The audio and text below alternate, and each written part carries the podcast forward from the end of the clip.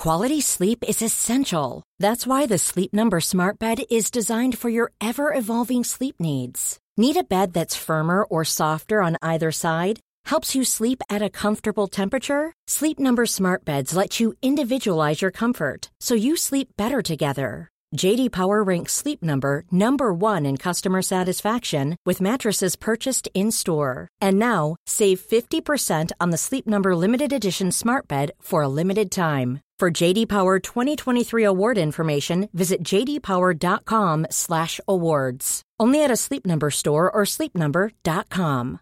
Everyone knows therapy is great for solving problems, but getting therapy has its own problems too, like finding the right therapist, fitting into their schedule, and of course, the cost. Well, BetterHelp can solve those problems.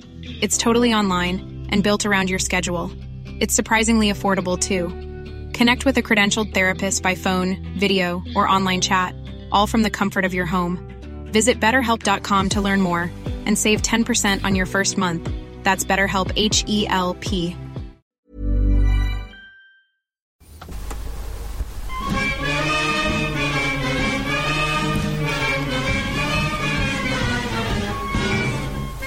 Hello and welcome to this. It is the Egg Chasers Rugby Podcast, the podcast about rugby. It doesn't take itself or the game too seriously. On this, this most European of European weekends, I am sat in the dungeon with a very ill Phil. How are you, ill Phil? Uh, hello, JB. Uh, I'm I'm okay. I've been better. A little bit of a DMV Oh, for the last 24 hours. Well, not last 20, last uh, 12 or 16 Yeah, hours. hold on. Lovely D and V. Uh, DMV, Don't worry, just not nice things. Not- diarrhea and vomiting. That's Oh, it. a bit of gastro. Yes. Yes, Nice. and yet, here he is doing stuff. soldiering on for you boys. Well done, Phil. You absolute hero. And uh, Thank talk, you. talking of heroes, I mean, does this guy ever stop working? Probably had poached eggs today with pound, with powdered pepper because he works so hard. Tim Cocker, how are we? It was it was proper ground pepper. Oh. I can confirm. Thank God. Um, was it a travel tavern? Thanks. Uh, it, it was not. I'm, I'm at the uh, the DoubleTree re, at the Ricoh st- Stadium. Or not the Nice. Ricoh anymore. The Coventry Building Society Stadium. It is an impressive stadium, that. Do you not think? When there's people in it, then yeah. okay, yeah, but I mean, that is very fair. That is very fair indeed. But potentially, if it was full, it'd be very impressive. Beautiful I appreciate you not letting me. Uh, n- I appreciate you allowing me not to come back in person because um, it just seemed pointless going to Manchester only to double back to London. So Yeah. Uh, what, what, and look at Phil, like ill Phil going there, and, and I feel guilty now, sat in my pants in a hotel room. Well, actually, Tim, we're both sat in our pants here. Yeah, So, so you're not missing out. I know I can see JB's got the camera positioned perfectly. uh, right. So, did everyone enjoy this weekend's rugby? It, there Uh, before we before we get into the, before we get into that, I've just got a bit of admin we need to do. Oh yeah, please go on. So, well, you're listening now, and thank you for that. Um, you're you're not alone. One of the greatest rugby players on earth clearly listens. Uh, my advice would be Hold let. Hold on, like, hold on, hold on, hold on. like, Hold on, whoa, whoa, whoa. Don't know what happened then.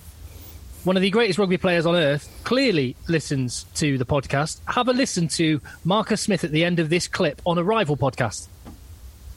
let the play happen. Like advantages are better than penalties, and don't be a nose. Like if anyone's like taking half a second to roll away, don't be a nose. Let them roll. Yeah, let the boys play, I reckon. perfect. Pretty conclusive. Yes. Pretty- Mark, Marcus Smith, that is. And if you just have a listen to the very start of the clip, JB, I reckon Danny Again? Care w- thinks about saying "let the boys play" and stops himself from saying Well, "let the well, boys play." I had to contact Harlequins when I heard this, just to see if they did listen to the Egg Chasers Rugby podcast. And of course they did. Oh, Tim, we've got a guest. But we do have. Oh, is that who I think it is, JB? It is, it is. Let me uh, make sure that all. So, we know Phil has had a terrible weekend. I've had a good weekend. Tim, you've had a good weekend. Rowan, how has your weekend been and what have you been up to? Oh yeah, um, out the blue weekend for me. Um, obviously, uh, got to play against um, current uh, European champions, um, Toulouse. So uh, yeah, it's been a pretty pretty buzzy weekend, John. So quite astonishing. So uh, I'll give you a proper introduction now. We're talking to Rowan Jenkins, uh, who started this week for Cardiff Blues against Toulouse, and I think now you might be the best ever Jenkins to play loose head prop for, for Cardiff Rugby Club, right? oh, I don't know about that. Um, I remember my uh, jersey getting, so yeah, I was quite aware about it. No. Uh, well, I'll just introduce you to everyone. Obviously, I'm JB. This is Phil. Hello, hello, everyone. Uh, and then Tim is down the line. What a story! What a weekend! Um, uh, Rowan, t- tell us about the, the build up to this from your perspective, coming out of the blue to, to as you say, facing the European champions. Yeah, um, so obviously quite aware through social media and things that um, the Card- Cardiff um, rugby had fallen into um, obviously a situation with the government. They, they were all going into isolation.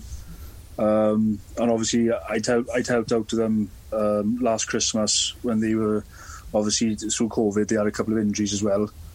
Um, so a few boys had joked to me last week saying, oh, there's a chance they'll probably ring you again now because they were keeping their fixture on. Um, I just drove back. I said, "Oh no, I, I, doubt it." And then the Thursday before the Toulouse week, then I got called in by Aberavon just before training um, to a meeting. Uh, Geraint James was brought in to me as well, and we sat with the chairman, the head coach, and Steve Jones, the team manager, and they just um, discussed the situation really, and it was quite surreal. It was it was sort of you know we all knew how big the occasion was straight away, and not say we were all in disbelief, but it was it just happened at a rate of knots. You know what I mean? And it was more of a you Monday sort of thing. It was absolutely incredible to watch, and not only was it incredible to, to watch you boys get that opportunity, it was incredible to listen to the Cardiff crowd too. Yeah, like we, we, we were getting spoken to. You know, as the week was going on, uh, the tickets were going, and um, it, it was looking like it was going to be a sellout, and obviously, was, I knew in my mind it was nothing I'd ever experienced before. So, um, to be fair to the, the, senior Cardiff players as well, they, they were more for us, as in uh, just make sure you enjoy the moment, and you know, there's no no pressure. Um, you know, we, we, went through a framework in the week. Uh, to be fair, Richie Rees and Griff and TRT, they've had to you know, pick up other processes for the week from other coaches. They've been left to handle it, and um, like I said, uh, they were just wanting us to do well, you know, as we as we could without too much information, you know. Oh, I think there was not just the coaches that wanting you to do well. It felt like the whole of Wales and probably every neutral watching rugby mm. on the morning of Saturday was hoping that you'd do well. Yeah, like, again, like I said, it's, it's been such it was such a fast week, and like I said, Sunday now is still sort of. Um, you know, like I'm still going through my phone and catching up the messages that I've received because it was a lot from people I've known throughout my, my rugby past and school friends and things like that. But um, yeah, the crowd, you know, like I said, they, they they know me anything, but you know, coming out for the warm up and things like that, they would just you know shouting my name, wishing me well, and you so, know that, that was that was an experience in itself. So, Rowan, you showed up to training on Tuesday. How many times a week do you train with Aberavon? Uh, well, yeah, to be fair, from last weekend it was it was the Monday. So, but with Aberavon, it's, it's twice a week. You do twice a week. So, what do you do with the, with, with the rest of your time? Very fortunate. I, I look after the ground as well as Aberavon. Ah. Um, me and the team manager Steve Jones and. It really is quite quite something. Can you tell us a little bit about the team talk? How were you guys spoken to? What was said to get you up for this? I, I know not much was actually needed to get you up for it, but still again, it's of built through the week. You know, um, we've had uh, the senior players who remain remained in Cardiff: um, Ellis Jenkins, um, Ollie Robinson, um, Seb. To be fair, he's running the lineouts this week. Um, they just key moments in training. You know, when you're going through different like structures or whatever you're looking at between our units and scrummaging. They, they just fed in throughout the week. You know, just to enjoy the moments, uh, take them as they come throughout the game. Um, and again, there was no pressure. Sort of leave the big decision making to them. Ellis again was at the forefront of that. It was, but again, it was like unbelievable to be in his presence as well because like he was, he was captain of the international team just a yeah. couple of weeks ago. You know. so, in, in Rowan, in rugby generally, like you know, when the whistle blows, people talk about the crowd just fades into the background and you just get on with the game. Was it like that for you, or were there moments in the game where you're looking around, just sort of pinching yourself a little bit? Yeah, there was def- definitely that coming out moment. You know, obviously, like I've never run out with a smoke machine behind me. Um, but, well, I mean, you look after the ground at Aberavon now. Could you maybe implement that? I, I, I also have to ask uh, Steve Jones. He's, uh, he's infamous for what's allowed to go on there. It's quite traditional, so I, I doubt that. um, yeah, no, like I said, the, the crowd, unbelievable. It was rocking. You could hear it from the change room underneath. It was rocking, ready for us to come out. Um, but like I said, to be fair to Ellis, like with the pace of the game, I, I suppose every time there's a stoppage, he's sort of reminding the new faces just keep breathing. Two minutes, every two minutes, to keep breathing. Yeah. Um, I, and that's sort of how it went, you know, just every couple of minutes. And obviously, that piece was obviously quite a test for me in the weekend. Um, again, again, a big experience there, you know. But um, like, I, I, was quite fortunate. I, I, wasn't shocked, shocked about tough that bit was going to be because I'm fortunate enough I had, had time with the Ospreys. Um, so I saw the news coming. In. It's just I hadn't felt it for about four or five years, you know. Mm. And give us a, give us a sense of the intensity of the European champions. Just what a what a step up that is. Um, it's a, it's just margins of error. It's uh, as much as uh, the Cardiff the Cardiff uh, back room were quite uh, low key and not worrying about mistakes and things like that. Uh, you could just sense, like for example, getting up off the floor or uh, being in defence, uh, our attacking structure. Like if you were just, if you thought about it, you were too late. That, that's how it felt. So, and wow. it sort of happened as second nature, uh, the way it felt. Or well, especially watching uh, Dupont, for example. You know, you could just it, it was weird. He just naturally just glides, glides. So, so, so, Rowan, you can confirm Antoine Dupont is quite good at rugby. Uh, yeah, because he the night before he'd had Player of the Year. Yeah. like setting up for a scrum, you know, you peer to your left a little bit, and he's feeding the scrum you're playing in. You know, it's now um, things like that are special, I guess. Now, I've got a question for you because you were saying you know you had so much reverence for uh, you know uh, um, Ellis Jenkins and, and, and, the Welsh boys. You didn't have that much reference for uh, Dorian I- Aldegheri. Aldegheri. I seem to recall you at one point telling him to scrimmage lower. I quite enjoyed that, or at least that's what it looked like. What did you say to him? Yeah, well, I, I don't know. Like uh, the boys from Aberavon will tell me they, they know my my hooker, yeah, yeah, no, Luke Davis is normally my ear telling me to shut up because I probably I normally let my mouth run a bit too much in the game. but I guess I probably lost the 50-50 decisions of the ref, so um, I was probably trying to bluff a couple of scenarios, make him second guess the decisions he was given.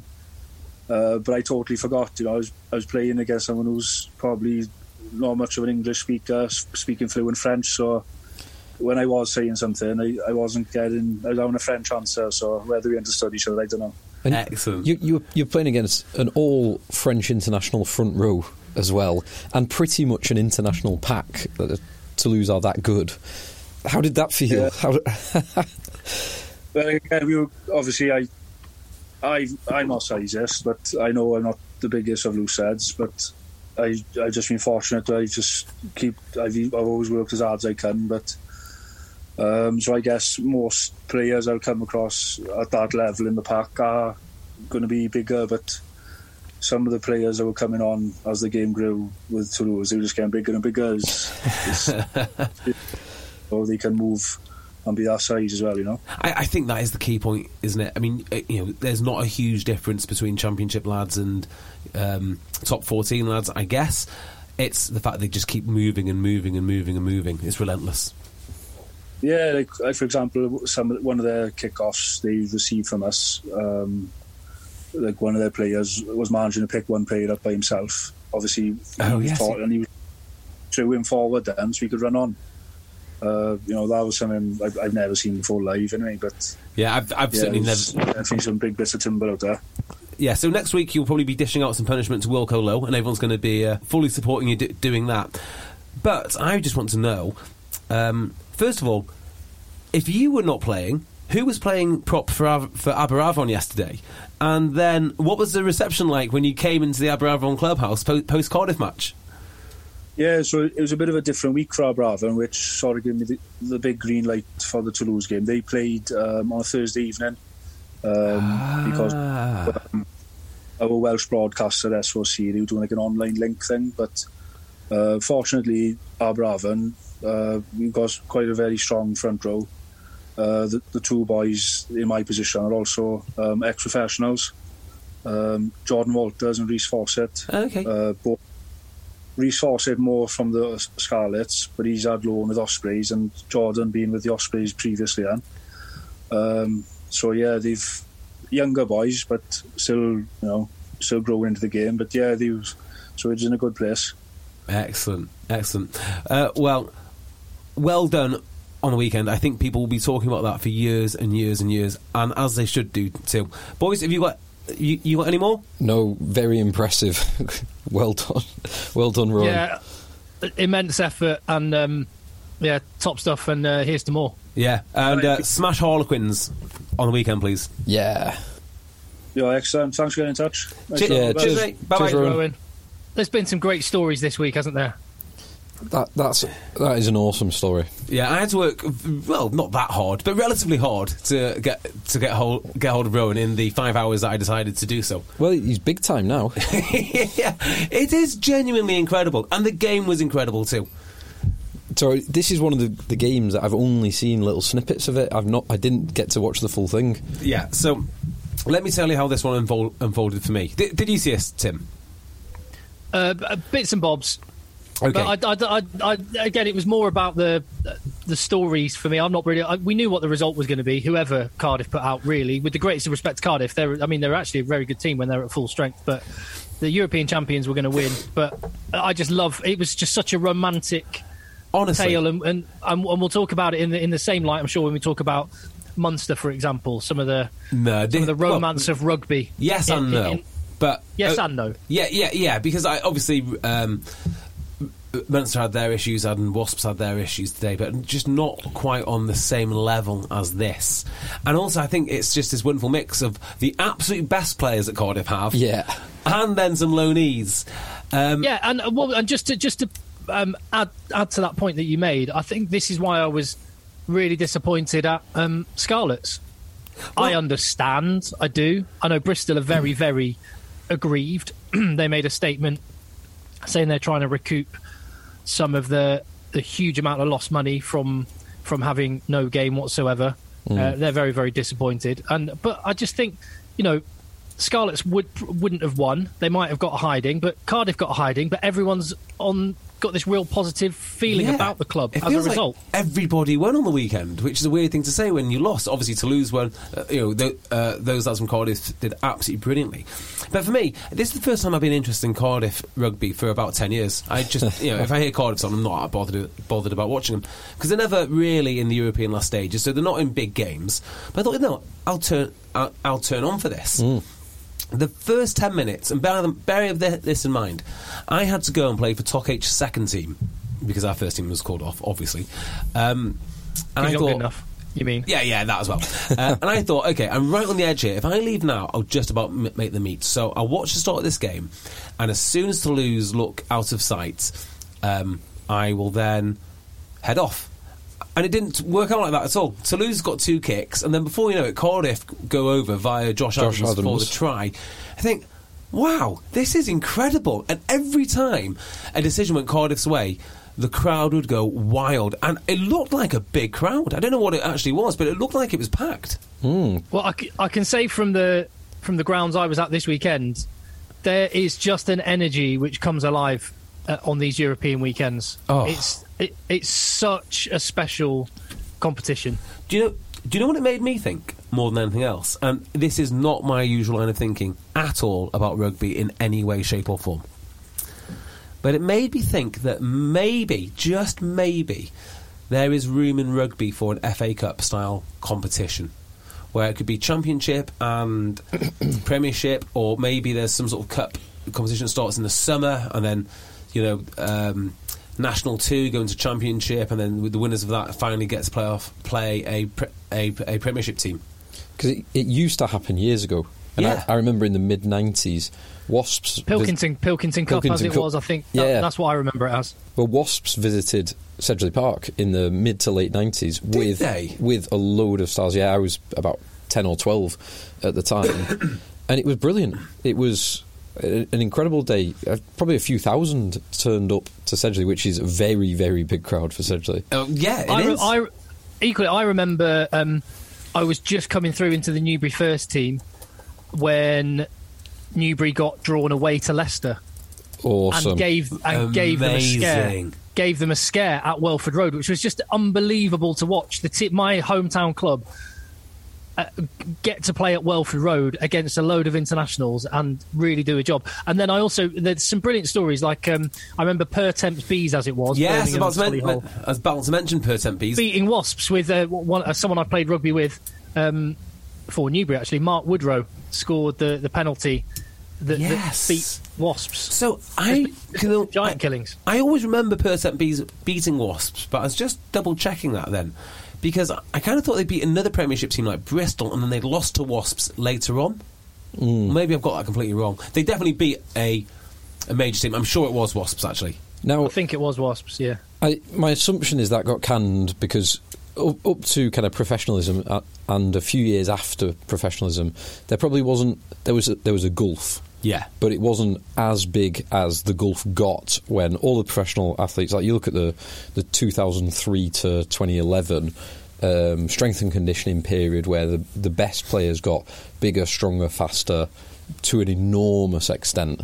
But probably at the lower levels now and down to, say, I don't know, tier four perhaps, that, that strength and conditioning has permeated down and there are bigger, stronger boys playing at every single level. So maybe it's not yeah, the he, craziest there's thing. hemo rage and stuff like that now. Phil. loads of he- Pre-workout. loads of hemo rage flying about. Yeah, no, I'd be up for that. But uh, the rugby this weekend, uh, I mean, it, there, there's no surprise to see some of the, the big teams performing really well. What was the what was the result of the weekend for you? Well, Oh. I'm gone. No question, Ulster. I mean, the game of the week was still the Cardiff game f- for me. Uh, I don't know why I'm getting all misty-eyed and romantic about that, but yeah, that would be the one for me. Harlequins' result was phenomenal. Um, Exeter proved that they were back. Yeah. Actually, probably most impressive of the lot was the discipline shown by Leicester to win that game.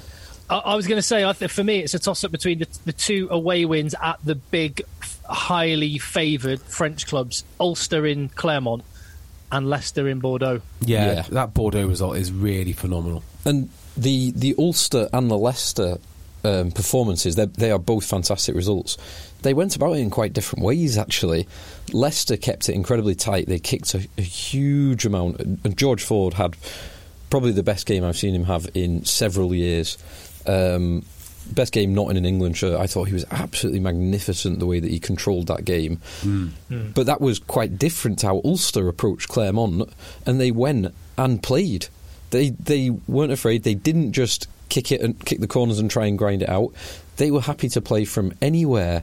And some of the offloading, some of the, the line breaks, and some of the play by particularly James Hume, who was absolutely magnificent all day. It was sensational. So, we mentioned this in the kitchen before recording, and I'm going to throw it out there just as a little bit of a conversation piece. But when you say they really went at them, is this not the tactic that basically smaller, less aggressive teams have to use? Which is we've got to play wide, we've got to throw it out the back door, we've got to do everything. You know, we've got to press every advantage that we have because we can't be slow and methodical and Exeter chiefy, for want of a better word. So, yes, that, that I think that is true. I almost feel like you're saying that as a negative because I it's, think it's, I am really. It's even in my mind, it's almost more impressive because Clermont can do. They can do the big physical stuff. They've also got an incredible back line, and they showed how dangerous they were when they got a few chances. You only need to give Penaud half a sniff of a gap, and he'll score well two tries as he did at mm. the weekend. So to to go and match them up front as they did, and then outplay them in the backs is really really Yeah. impressive. If you're not as big or as physical as someone, yeah, you are right actually because once you get on that front foot, and Ulster were on the front foot. It's important to note that they were on the front foot both through the pack, both through the carrying, and I think you can do that. But the hard thing is to continue to do it over and over again. Whereas if you're a bigger team, I think you can afford not to, knowing that you can re-establish some dominance later, or you can defend the op- defend the opposition carries. Yeah, and I, They I- do have a bit of they do have a bit of balance, Ulster. I think, like um, big Stuart McCloskey gave him a real focal point, Yeah, uh, and and Graham then, Morland can carry a ball. Um, is he? yeah, academy? and so some of their forwards were, were hard carriers, so they, they did they did a lot of they did a lot of graft and grunt but just uh, I think as as Phil said, when they had the opportunity, guys like Mike Lowry. James Hume and stuff. Just, some just of his, crack. yeah, some of Mike Lowry's offloading is outrageous. And some How brave is that? How brave is he being that going What- up against some of those monsters? Yeah, but, but, but, you know, I thought you were going to say how brave is he offloading like that. It's like, well, what other option does he have? like this, Just how brave is he stepping onto a rugby pitch at yeah, very. twelve stone wet through? He loves it. He loves it. Um, let's go, just go back to uh, the carrying. I thought that the Clermont back row looked like they were going to be carrying a lot of ball very effectively. They looked like just a list of big carriers. Fritzley, Yato, and uh, Iturria. Iturria. Uh, I mean, Iturria is a little bit different, but he does carry very well and offloads beautifully. Yeah, and for the whole of the first half, and for most of the game, really, Ulster kind of stemmed that that um, physical edge that the back row um, definitely had. There was one amazing carry in the first half by Yato where he bumped off. I can't remember who it was. It might have been um, Andrew Warwick. He bumps off and then gets smothered by two players, but still manages to get the ball out out of the back door. I think to Raka. And, uh, oh my god, how can you contain someone who is this powerful, this strong, this big? He is a seriously big, strong boy. Is uh, Peceli Yato, but Ulster Ulster managed it, and they Yeah. man- managed it for the majority of the game, remarkably.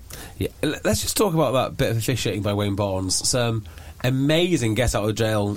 I mean, For the try, Wayne Barnes is a barrister by trade, isn't he? And after seeing the way he got himself out of a pickle, I would hire him any day of the week now. so you're referring to the uh, Timoney try, the Nick Timoney try, where Mike Lowry breaks through the middle. Yeah. he gets tackled and goes to offload, and the fullback, uh, the Clermont fullback, kind of. I'm not actually sure he knocked it forward, but he kind of slaps down the offload. Wayne Barnes then blows up as Timoney's collecting the ball and sliding over. Now, I think so. When he played the replay, when after some time actually, after some uh, consternation, they played the replay. They ultimately played the last replay without sound, and I think if they'd play, obviously Wayne Barnes can't hear the sound because he's in the stadium, but I think that had the TMO played it to himself with sound, I think the the whistle was blown prior to Timoney sliding over. Well, the, the dilemma came, didn't it? Because was, I think, Iturria close enough to perform a cover tackle, or at least be technically in cover for whoever it was that scored the try? Timoney, was it? It was Timoney, yeah. Yeah. And I think the answer might have been yes. So the yellow card comes out. So he, he sort of does it backwards, right? So he's thinking, goodness me, I have messed up quite severely here because that is a Ulster try and I've cost them. So let's level it up a bit. Let's start with this yellow card. Yellow card. Okay. Right. Now, Which, how- which just on the yellow card, 100% I'm, right. I'm still not 100% certain that ball goes forward. I think it, it goes parallel. They didn't have a great angle, which is unlike French TV uh, production unlike crews.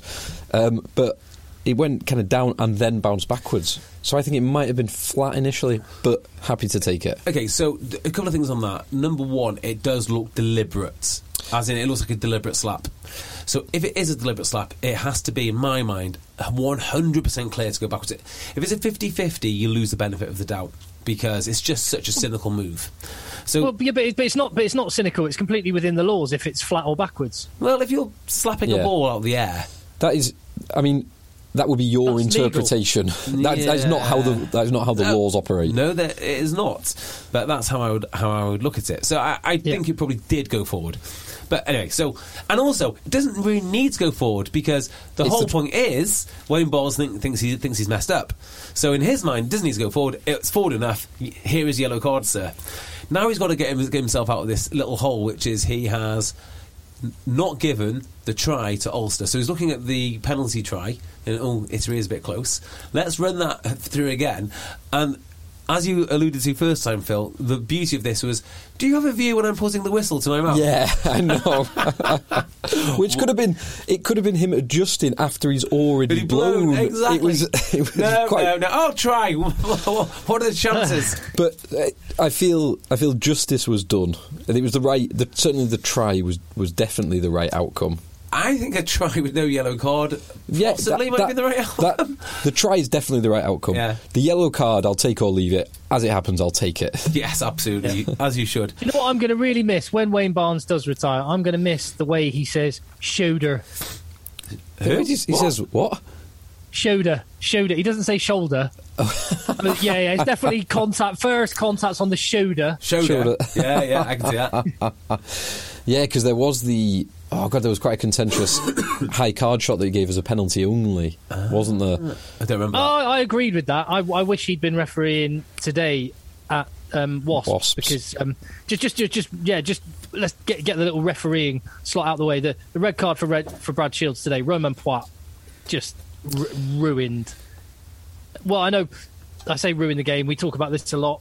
14 players isn't the end of the world, especially if you're Wasps. They actually do quite well with 14, but terrible red card decision, in my humble opinion. Yeah, and the uh, Wasps, actually, the, the worst time for them was when they were down to 13, when Yeah. Frost was also Frost off the yeah, pitch. yellow carded. Um, which and- and that, the that was a yellow card.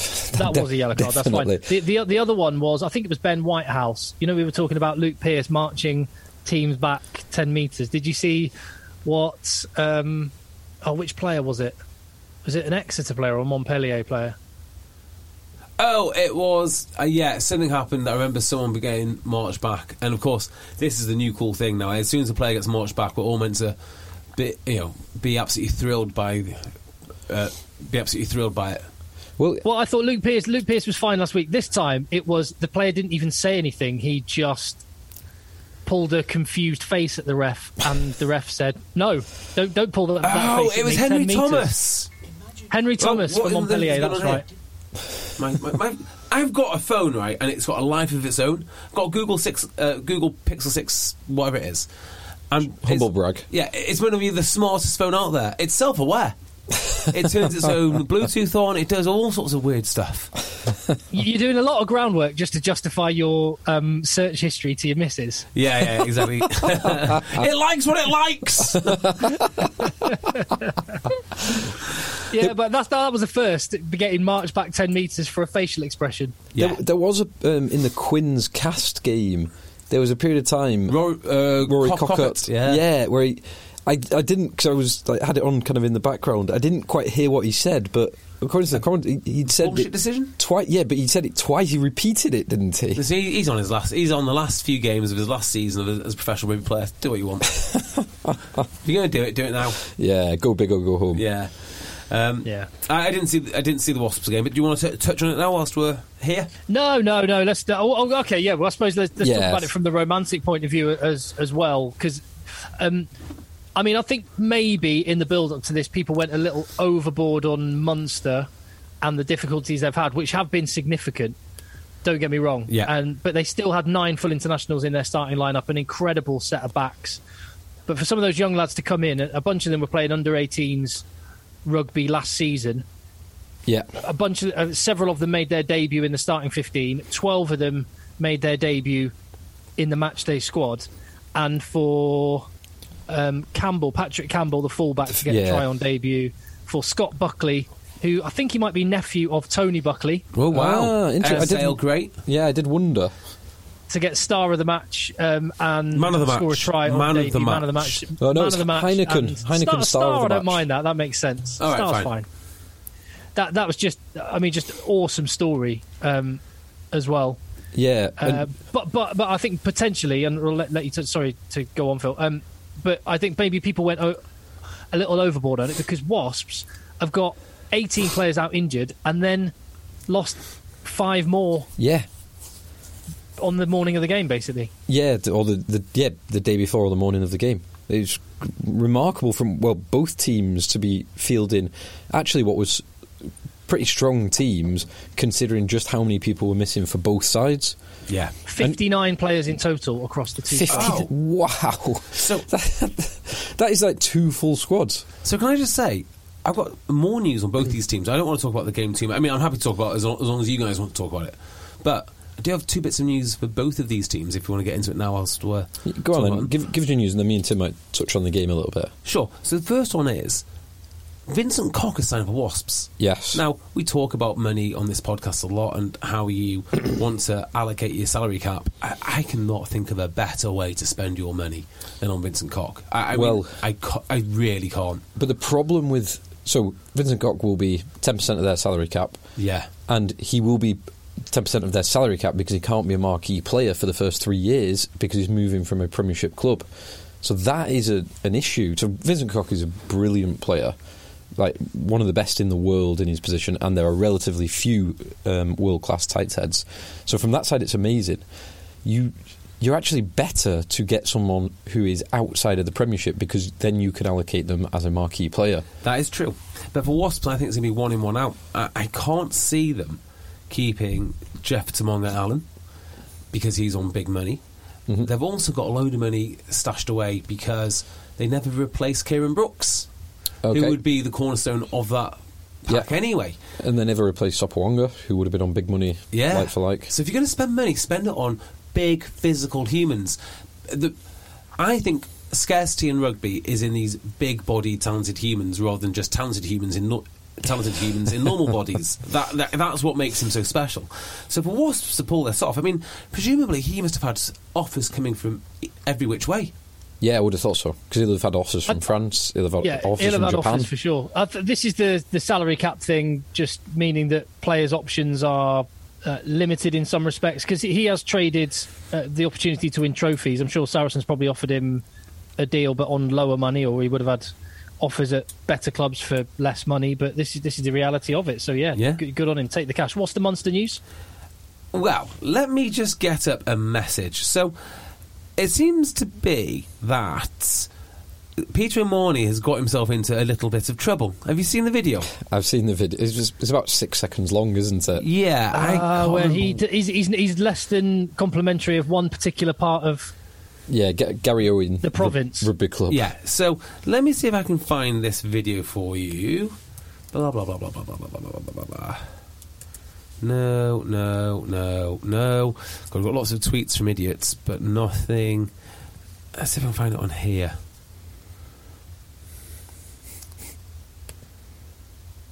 Just while you're waiting, I'll fill some time by just saying we're contacteggchasers at gmail.com. And I got an email from Joe Riley, who quite rightly pulled me up on my footwear today, having made such a thing about um, you know standards. He he put he did spot that I was wearing my navy uh, Shelto trainers today. Oh, Tim. Which, uh, but in my defence, I, w- I was never, I wasn't expecting to be on camera today. Okay. So, um, I, was a, I was a I was a late call up to the to the presenting slot, and so the footwear re- reflected that, and I could. I had a, a, pair of navy shell toes to go with my navy trousers. I'd already worn my black shoes with my um, the uh, grey trousers on Friday night. So I bet you dressed up your wrist though. oh yeah. Oh yeah. Platinum right, wrist. So here is Peter O'Mahony sending a message to presumably get well, no, it was it was uh, the other club, yeah, he was sending a message to someone who's about to play Garryowen. Correct. Right, so here it is. Best of luck to the UL Bohs under 15s team today. I hope he uh, I hope he gets stuck into those Gary Owen fuckers. Never liked them. Um, Go well, lads. All the best. Take care. See you soon. Bye bye. now, if now, if I was a kid receiving that message, I would absolutely love it. Wait, I would love it. If you were a kid for the t- for which team? Because I'd actually quite like it on either what? side of the fence. So, yeah, I was going to say, what's the what's the controversy here? Right, so here is a letter from the chairperson of underage rugby at Garryowen FC. Oh no, I'm not having this. Dear parents and players, thank you for your for all your expressions of concern and upset following the distribution of a video via WhatsApp, which our under 15 are spoken of. Spoken of. I understand the frustrations and upset this message has caused. Do you? Do you really? okay, okay. The club has actively been working on the actively been working on the incident. What is it? A car crash? like what did they have to get? Like the jaws of life out? What do you mean You've been actively working on it? Anyway. As, as we all know by now, the contents of the video containing views expressed by Peter O'Mahony while wishing LU, um, UL. Bo- who are they? UL, uh, Bohe- Bohemians. Bohemians? I know. Yeah, uh, UL Bohs, he said. UL famous, Bohs, yeah. Fam- famous, famous club, famous Irish club. Uh, well, in the wishing them well in their North Munster Under 15s League final against Garryowen. It also contained in- inappropriate comments directed towards our Under 15s team and the wider club in general. Can I take Oh, issue with God. that? I don't think it was about the under 15s team. It was about the wider club in general. Yeah. And reading this, reading this message, I can see why. I mean, I, I, there, there is no love here for the apparatchiks at Garryowen Rugby Club. The incident was reported to the executive committee of Garryowen Football Club on Monday morning, and they have been working on this issue ever since. The officers of the club have had several meetings and phone conversations throughout Monday and made their deep concerns known about the inappropriateness of the comments. Late yesterday afternoon, Gary, uh, President, of Garryowen received a phone call from Peter O'Mahony in which he expressed his sincere remorse and apologies for the video and the effect it had on our under 15s, their coaches, their parents, their wider club. It, he undertook to do part to try and redress that. Peter has made a second video, Jesus Christ, which was received this evening in which he apologises for the first video. Did, right, I'm not reading it anymore. this. Shall we just be very clear? He's never liked you. I doubt he likes you any more than he did f- first time round now. I mean, But I'd, uh, I'd, I'd love that if I was on the Garryowen side. What's I'd, wrong I'd, with people? I'd love that. Yeah. it's, it's great motivation for you. wouldn't it be awesome? But no, I'll, I'll, I'll just say that rivalries are part of rugby. And the effect it's had on their parents. Well, That- well, he was so. Firstly, let, us think about what the intent of the video was. It was to communicate with a load of fifteen-year-old lads on their level, and Peter O'Mahony has done that uh, perfectly. I guess he's just learning, and this this happens with with uh, as the as the profile of a sport rises, stuff like this would have been shrugged off, not even thought about, not even known about in years gone by, and now it's a sort of thing with social media as well that goes viral. The the the adults taking such offence to it, I just think need to grow up a little bit. The- Um, take it take it as it was intended. It was never intended to be seen widely. It was aimed at a bunch of lads who probably really appreciated it. I, I don't understand anyone getting their knickers in a twist quite quite so much. I think Peter O'Mahony, by the sounds of it, has gone. Oh yeah, actually, social media and stuff. Probably just need to watch that. But- the, the, the team talk for the on. other team is done, isn't it? It's done. Oh yeah, I, I, d- easiest thing in the world. but Easiest now motivation. they've been print painted as a, as a bunch of weak victims, which I think they probably are. Actually, I mean, at this point, I think Peter O'Mahony is absolutely right. No one's ever really like those Garryowen fuckers anyway, so that'll be it. And I won't be apologising for after watch it after reading that awful letter. apologies for the language. Apologies for the language. What absolute sniffling weasels they all are. Well, back to the game. Yes. Um, it might have fizzled out towards the end, but what a start! The, f- the first half in this game was absolutely bonkers and brilliant. I loved every second of that first half. Um, the the the way that both teams went about, obviously, both teams missing players right throughout, and both teams, interestingly, missing players in different positions and had strengths and weaknesses. So, for example, Wasps' scrum was brilliant. It was totally dominant. Wasps' line out was really struggling, and Munster's line out was brilliant and totally dominant. But both teams just wanted to play, and they wanted to play from everywhere, and it led to absolute carnage and chaos. Was it like watching an 18 fixture? Uh, more fun than watching an 18 fixture. Oh, I don't know. Have you ever seen any of the 18 fixtures? I've seen a few. This was this was crazy. I went down to watch Sale versus Wasps of all teams. Umaga was playing number 10, and Sale had a very large chunk of first team players because Sale were not doing very, very well at the time, and they sent them down to the A League. They got ripped to pieces. And they wanted to play structured, grinding rugby. Wasps were running them. let- Throw the ball around. absolute chaos. And I was like, what happened there? And then we just went, oh, a bunch of 19 year old heroes wanting to be heroes. Like, okay, well, that'll be out then. Well, that, Well, there was a bunch of 19 year old heroes um, who were great for Munster. Like, like Phil said, it was breathless end to end stuff. Absolutely loved it. Shame about the red card, as we talked about. Yeah. Uh, the result the, the result was understandable in the end. Um, uh, just one observation on the on Wasps. We talked about their poor attendance at recent games. I, I, I do think they've got a problem. Hmm. I think that I think there were more Munster fans than Wasps fans. Not not e- not even exaggerating. Which is incredible for Oh. It's- Munster to have got yeah. that many people for a European game with everything else they had to contend with to be here. They were probably all UK based uh, Munster. Probably a, probably a proportion of them. Yeah, a good proportion of them. But yeah, Munster always travel well. Uh, it's, it's, testament to Munster at how well they do travel. Yeah, But Tim yeah- said something last week about European weeks, which is the Munster fans basically make up. Well, if you've got Munster in your group and they come away, it basically makes the European draw much more worth it. Yeah. Um, on the on the kids you mentioned before, Tim, for the, the Munster kids, you mentioned a few good ones. The um, Okeke, the number eight, Yeah, he's a player, isn't he? and I can't believe he's only nineteen. I was, he was awesome. He was absolutely class. Some of his carrying and some of his offload, offloading was brilliant.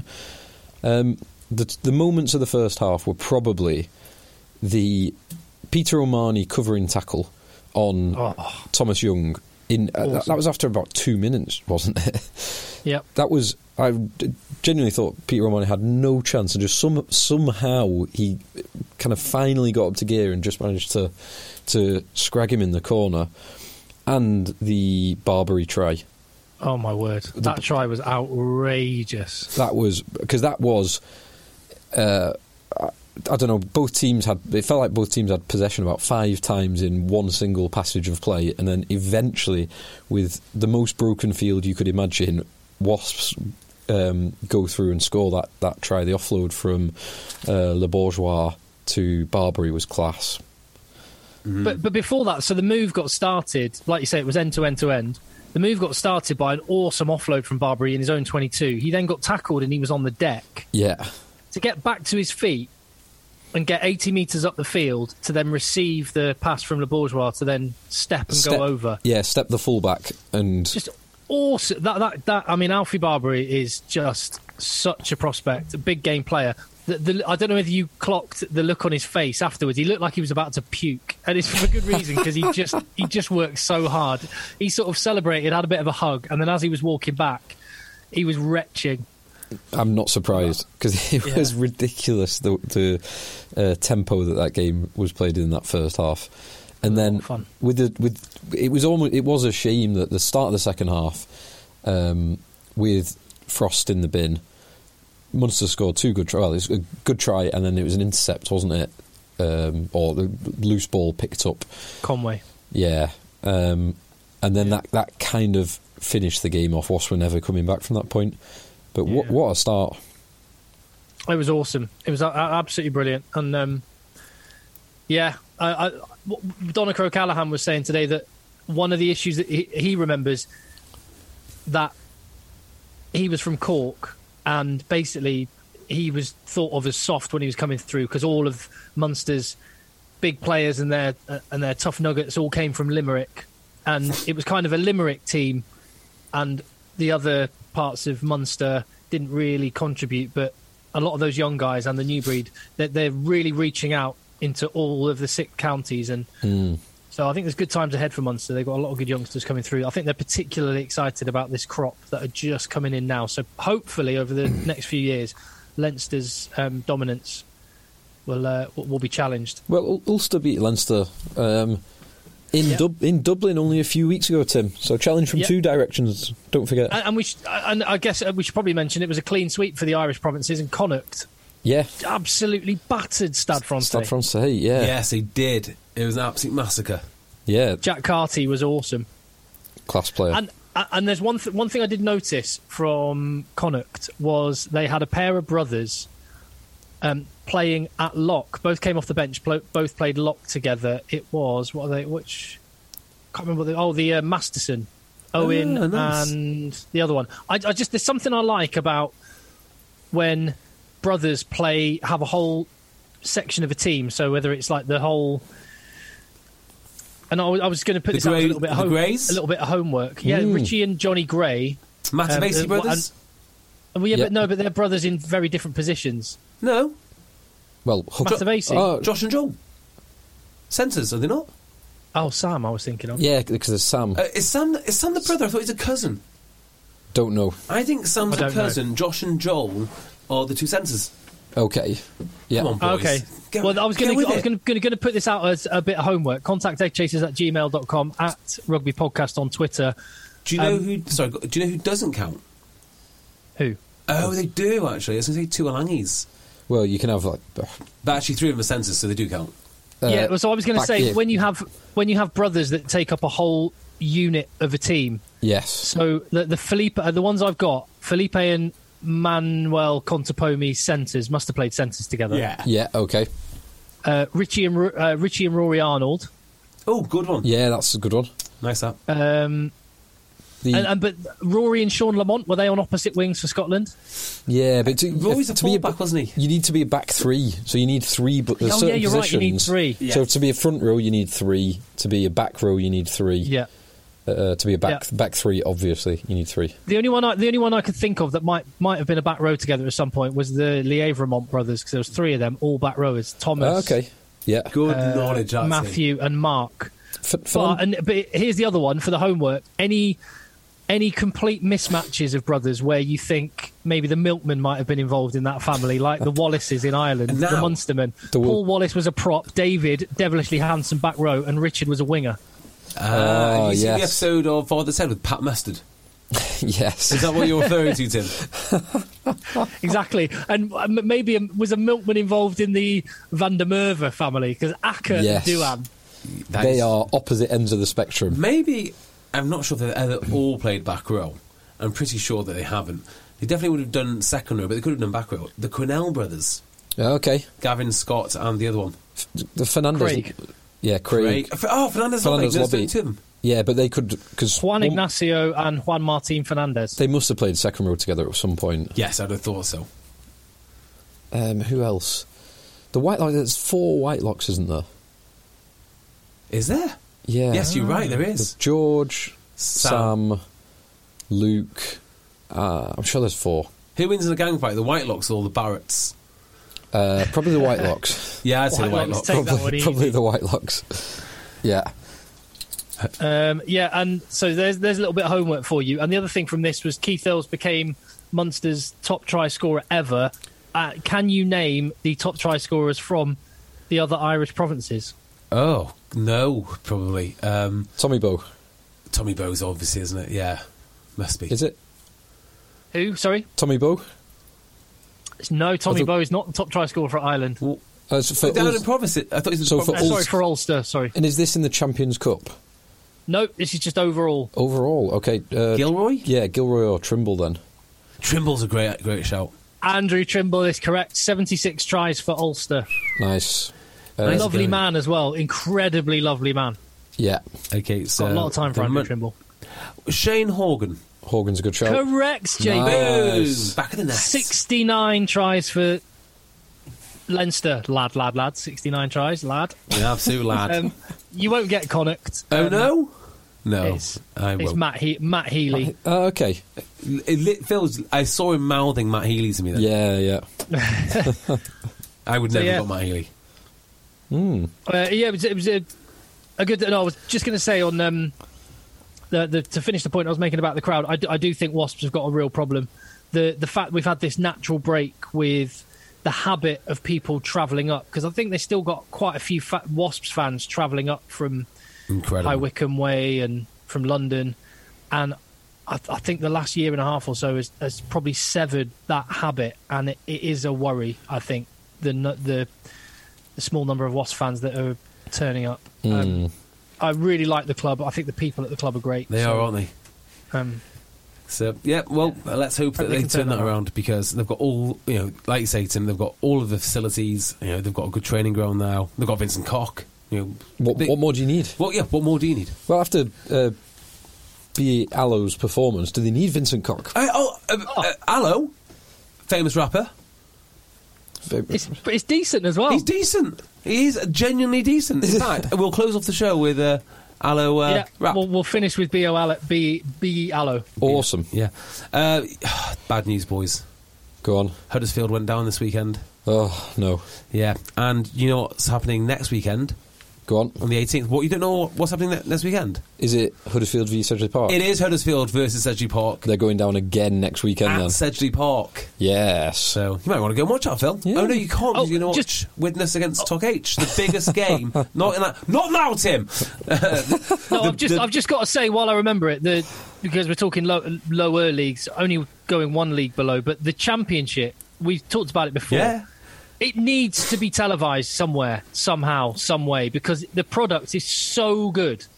You've got this four-way battle for the, the 14th spot in the Premiership. Richmond, brilliantly coached side, good, good team of coached coaches side. right the way through. They um, they almost pulled off an upset win against Ealing.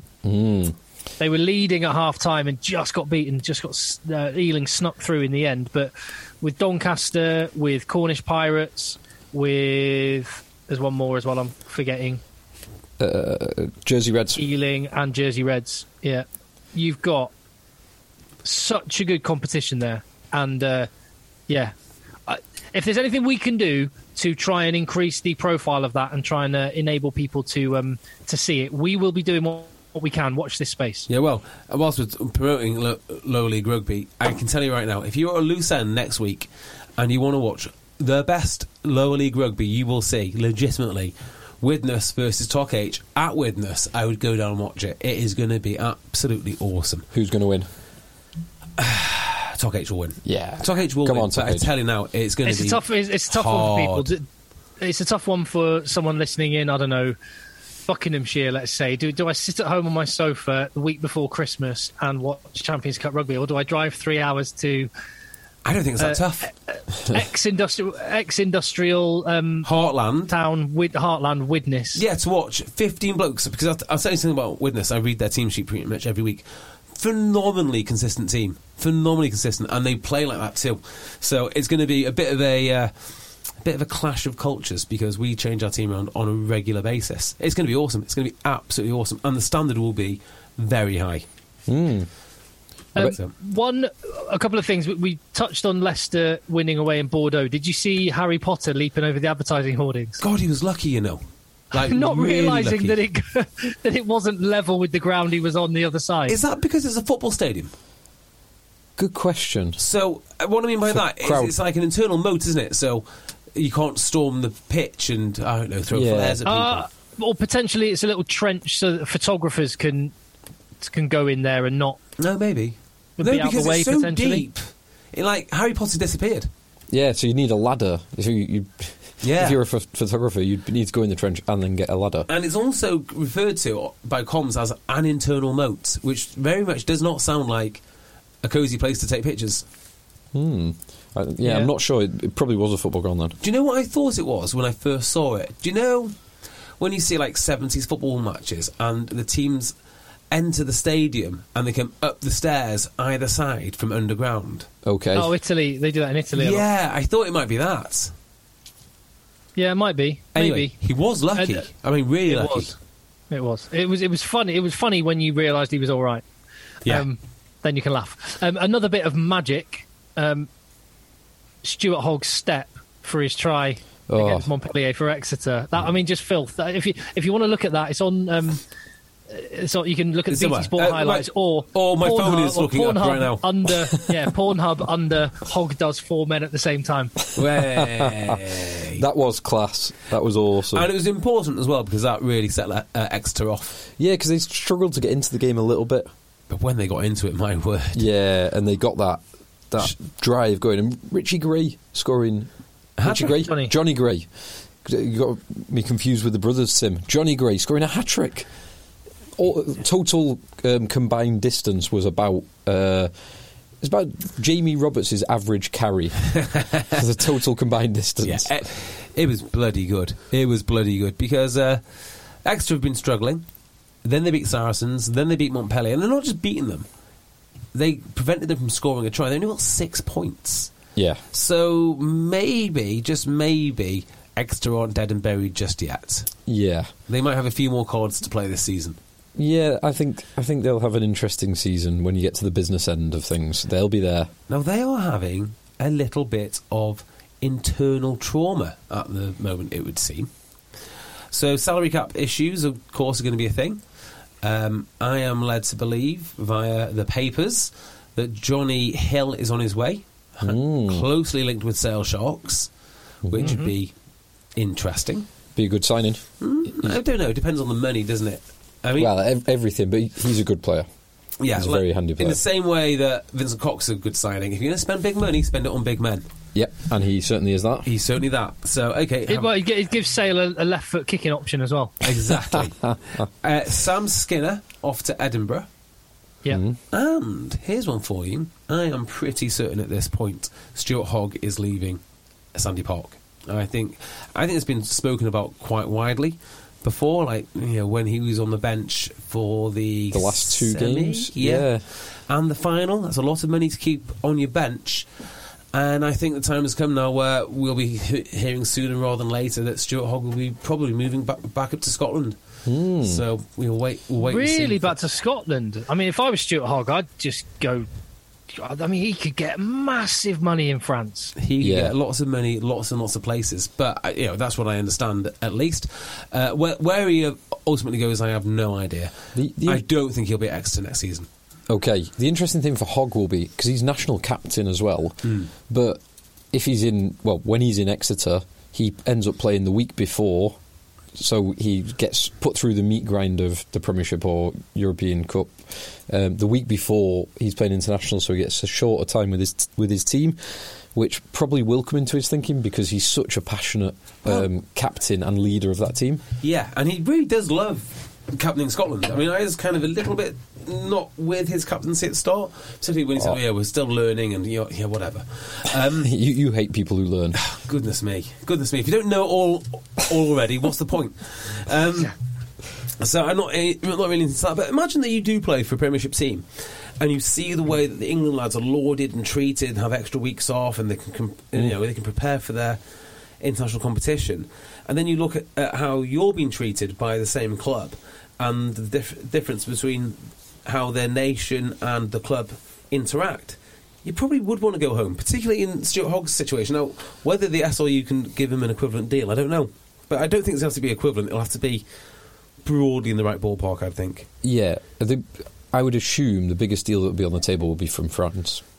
Could Yes. go. He could go and, and play in France for pretty much any team he wanted. Well, really. Yeah, and, and he still would get the money because I think there is definitely an issue with um, well the salary cap in in England, the one fewer marquee spot, and the reduction from six to five million, or or roughly or there or thereabouts, is definitely having a pinch, and Yeah. w- w- we, we can see that starting to come through. Equally, there aren't as many big deals in France for foreign-based players because of the French quota system, and you know, uh, Yeah. of incredibly Racing have gone from being this all-nation side in a few years ago to they are the they have the most French players in their matchday squad out of any French club in the top 14. That, Tim Cocker, is a phenomenal fact. Phenomenal fact. Is that is that actually right? They they average in the top 14 this season. They average 19.8 players from France in their matchday squad. So, Wow. I don't know where Ali Oz is from. Luke Jones, Anton Bresler. Uh, Wenceslas Lauret, yes. Yoan Tanga, yes. French. Ibrahim Diallo. Diallo. Diallo is a proper player. Yes, he is, isn't Yeah. he? Machenaud, uh, not Finn Russell. Imhoff, no. Fickou, Vakatawa. Okay, so there are quite a And few. Teddy Thomas. Teddy Thomas. Teddy Thomas. Thomas. Uh, don't know about the front row. What are the front rowers? Uh, are they French? Yeah, Uh, pretty well, much. They've got they've got one Georgian. I think. yeah, Gogi, uh, Go- Goji Go- Kashvili. Gogiashvili, yeah. Yes. Hmm. That is a very, very good. good But good- that's going to have an impact on. Uh, well, I don't think it will have an impact on Stuart Hogg actually, because I think He's one of the player players. of, a player of that caliber, he there will be a big deal for him. But Yes. for for more of the sort of jobbing middling players, that, that it, is, it will have a big impact. yes. Yeah, so I, I think that the difference will be primarily it's in France. You you just got to accept that you're going to have a higher average, a higher av- average paid player, if, if, if that makes sense. So the, the the body of the squad will be um, better paid, and therefore I think that they will attract a lot of good. Um, Foreign nationals. Now, how many they, they can get in Hmm. their squad because of the The JIFF, of quota JIFF rule. Uh, uh, remains to be seen. But that will be, I think, that will be the difference between now and every other European competition going forward. As I think this really will start to bite because the Premiership has still got a lot of class in it, but I think it's going to well, it's going to have to hollow out at some point. Yeah, a little bit. But then France also, so they, they have got the two pressures, one being the JIFF. They also reduced their salary cap um, during the pandemic. So it's still significantly bigger than the English one. Um, the other side of it is, and a team that we've not mentioned so far, Leinster will always be in the mix because Yeah. no salary cap applies. They have the IRFU. Basically, if you want to play for Ireland, you uh, will, are playing in Ireland, pretty much, and they've got one of the best academy systems in the world coming through Yes. through Leinster. So they will always be in the mix. But I do think that serious rugby makes a big difference, and people get upset uh, with me when I say this. They'll say, "Well, look at the results uh, thi- uh, this week. The Irish provinces have won, you know, for the European Games, so on and so forth." Serious rugby does matter, and if you don't take your league seriously, you're not playing week in week out. You can win. You can sometimes win Europe. You can sometimes get get, uh, get smashed in Europe.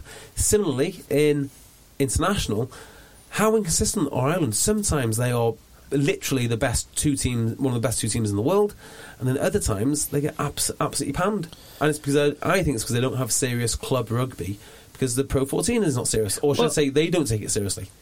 I agree with you that this is just a snapshot this weekend, but I was not expecting out of the four English v French matchups, I was not expecting the Premiership to get three wins, two Yeah. of them away. Yes, that's a good point. Yeah, and I wonder if that balance will be redressed when they play again. I suspect it probably will be. Potentially, I, w- I was surprised about that. I have to say, um, but but then again, you've got you know Toulouse, Racing, La Rochelle looked really good. Stade Francais looked just like they didn't want to be there. Yeah, Castres, Clermont, Bordeaux, Montpellier. That real mixed bag. But the Irish provinces won four out of four. But I think to, to your point, JB, serious rugby. I think the the ultimate fighting rugby championship uh, just goes to show Ireland, the four provinces all won. Wales and Scotland didn't muster a win between them. Yeah. Uh, well, Edinburgh beat Saracens, didn't they? I know in the other Oh, in the Challenge in Cup, the yeah. Challenge In Cup. the- yes. yeah, the- I mean, and yeah, it was a I strong, fo- it was a strong Saracens team as well. Yeah, no, I was focusing on the. Yeah, Yes. yeah you, you are right. But on, on in the Champions Cup, so Yeah. I, I get. Although when Glasgow you have, when you have pushed La Rochelle pretty close. They did push it. They did push them close. But if what my point being, if you have sort of feast and famine, really good teams and really poor teams, albeit there is the caveat there on the Welsh teams Yeah. and had issues. and the the other side of the coin would be that um, guys like Johnny Sexton and um, Alun Wyn Jones at the moment playing into their well mid to late thirties, they wouldn't have been able to do that had they not been managed by their clubs. You're So that- absolutely right. There are, it's not it's not that one system is the best all the time. There are positives from from all the different systems. Uh, which is the joy, which of course is the joy of the Heineken Cup. Absolutely. Now, It really is the, the, clash of styles. Uh, just before we leave the Wasp thing, the one one thing I want to, uh, Wasp Munster and all that is one thing I forgot to mention earlier. Um, Wasps had all their players pull out. Um, Lee Blackett made a point of saying this on the telly in the interview. Not a single symptom among any. Let's of the not get into positive it. cases. Don't get into it. No, no, no. I just just just going to put it out there that Okay, if, if if you weren't if you didn't test these young um, Super athletes. rugby players, would you even know there was any issue? you wouldn't. probably not. Yeah. But anyway, Right. just put just put Everyone knows therapy is great for solving problems, but getting therapy has its own problems too, like finding the right therapist, fitting into their schedule, and of course, the cost. Well, BetterHelp can solve those problems. It's totally online and built around your schedule. It's surprisingly affordable too. Connect with a credentialed therapist by phone, video, or online chat, all from the comfort of your home. Visit betterhelp.com to learn more and save 10% on your first month. That's BetterHelp, H E L P. Millions of people have lost weight with personalized plans from Noom, like Evan, who can't stand salads and still lost 50 pounds. Salads, generally, for most people, are the easy button, right? For me, that wasn't an option. I never really was a salad guy. That's just not who I am. But Noom worked for me. Get your personalized plan today at Noom.com. Real Noom user compensated to provide their story. In four weeks, the typical Noom user can expect to lose one to two pounds per week. Individual results may vary. Out there. Friday night's game, Northampton Racing. Let's get into this one. Northampton need to buck up. Simple as that. There was some soft tries scored. The Yeah. Imhoff try was incredibly soft. The Lauret, Wenceslas Lauret's second try I want to Yeah. say where Finn Russell makes the break down the right wing. Finn Russell is not a fast man. He's not a good runner. He's an okay runner. He's not a great runner. He's, a deceptive runner, he- actually. he's not Jonathan Joseph. He's not Teddy Thomas. No, no, and he was made to look. He not- went round bloody George Fur, Fur, Furbank like he was a mixture of both Teddy Thomas and Jonathan Joseph. he went round and him and handed him off. Yeah. yeah, Vaca- yeah, and handed him off. Yeah, George Furbank. That was, uh, yeah. That, Don't- that- I mean, Eddie Jones, Eddie Jones, and Richard Cockerill were there in the crowd. For that one. Jesus, uh, like I'm looking at this Northampton team, and they're not small men. Yeah, things do not go their way. So they're binding up for the scrum. It's the first game of the European new European Cup season. And I'm thinking they're going to get hammered here. I don't know why I got this sense they're going to get hammered, and they did get absolutely hammered first scrum, and didn't get any better after that. Uh, David Ribban, uh, Ribbans is a guy who I really like. I really like Lewis Ludlam. Yeah, and Lud- Ludlam did well in in the Open later on. And then after that, I can't really. There's no one in there. I think, yeah, they're great. So obviously they're missing their, their captain, England's captain, Yeah. Big Court. Not their captain anymore. It's uh, Lewis Ludlam is, is, the, Oh, is the team's captain. But yeah. Okay, yeah. Um, England's captain. England's captain. I don't. Th- do you know? I don't think it's necessarily an, an individual thing. I don't think it. I, I don't think it's that this pack is not good enough. I think they probably are. I mean, they could be a little bit better. Of course, Courtney can come back. Teimana Harrison can come back. There's a few Mm-hmm. bits and pieces that they can add to it. They just don't play hard. That's what it seems to be to me. Those, those two tries, the first Imhoff one and the the Lauret second, but from the Finn Russell break, were great examples of just just being too soft. Yeah. Just just not reading the, not reading the position and then just falling off tackles. Northampton are a team that if you go to the Gardens or if you play them anywhere and you decide to play Northampton in a style that Northampton wants you to play, they'll beat you by 40 points. If you play in a style that they don't want to play, or if they can't impose their style on you, you will beat them by 40 points. And I don't think there's much in between. Well, yeah, uh, I'm not. I'm not disagreeing with you. They were. A li- the attitude didn't seem like it was there. They were 23 nil down after 23 minutes. The, the start just ended any chance. But uh, let's let's put the context in in place here. They're playing against one of the biggest wage, but one of the most expensively assembled sides in the world Yeah. who who in Finn Russell's own words played the best that they've played since he's been at the club. That was hmm. Finn Russell's assessment. So sometimes you get you, you play a better team who play particularly well on a given night. That said, Northampton did definitely not help themselves. Yes. yeah. I, and I think that is fair because Racing were magnificent at times. The, the back division of Racing is, well, superstars, right? Yeah. no one's going to disagree with that. Yeah. the commentary team kept on saying the power of Racing, the power of Racing. I'm looking at the power of Racing. I'm like, hmm, you've got like a lock who's just over a hun- um, 100 kilograms in, in, in Luke Jones, not a big guy. Anton Bresler was playing for Worcester, Worcester. last year. I mean, I've seen enough of him to know he's not really exactly what I'm looking for. Um, and then the back row are really handy. The back row were brilliant. But they're uniformly like six foot, six foot, hundred kilograms. They'd be big for I don't know, Otley, um, but they're not very big for top fourteen. Not at all big for top fourteen. So you know, size wise, probably Northampton had the slight upper hand on Racing, but they didn't play like it, and I think that's the problem. That's why I think it's more of a mentality and a systems thing, which is they just don't take the physical game, the physical side of the game that seriously at the moment. Mm, they are. They do struggle when they get into that arm wrestle. Yeah. Um, can we touch on? We we did talk about Leicester before. Can we touch about touch on their pack for a second? Because Uh, they're, 'cause they're all 12 years old. yeah, five of their starting pack were under twenty three. It's amazing, isn't it? and to take that pack to what is an incredibly well massive and experienced um, Bordeaux pack away in bad conditions and do what they did was absolutely remarkable. Yeah, I mean, the biggest question for me is do you think Leicester will ever lose another rugby game again? Eventually, I, I one day When? when George Ford leaves.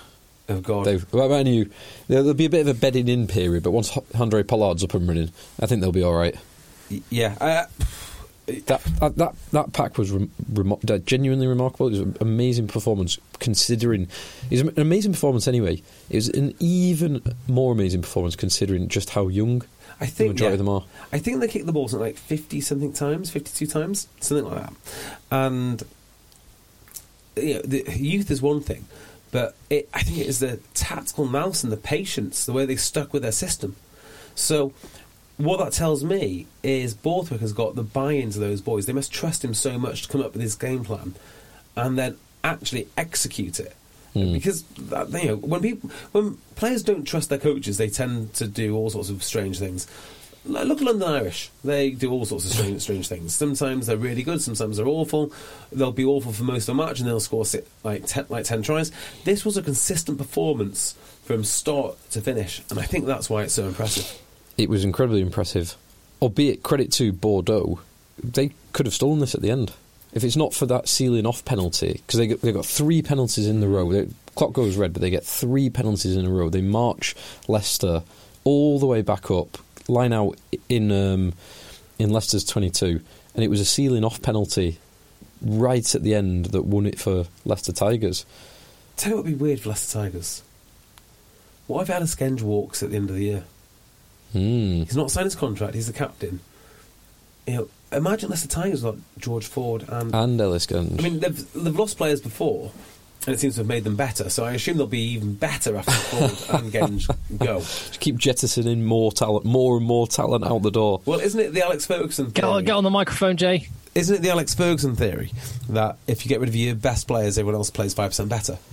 Hmm.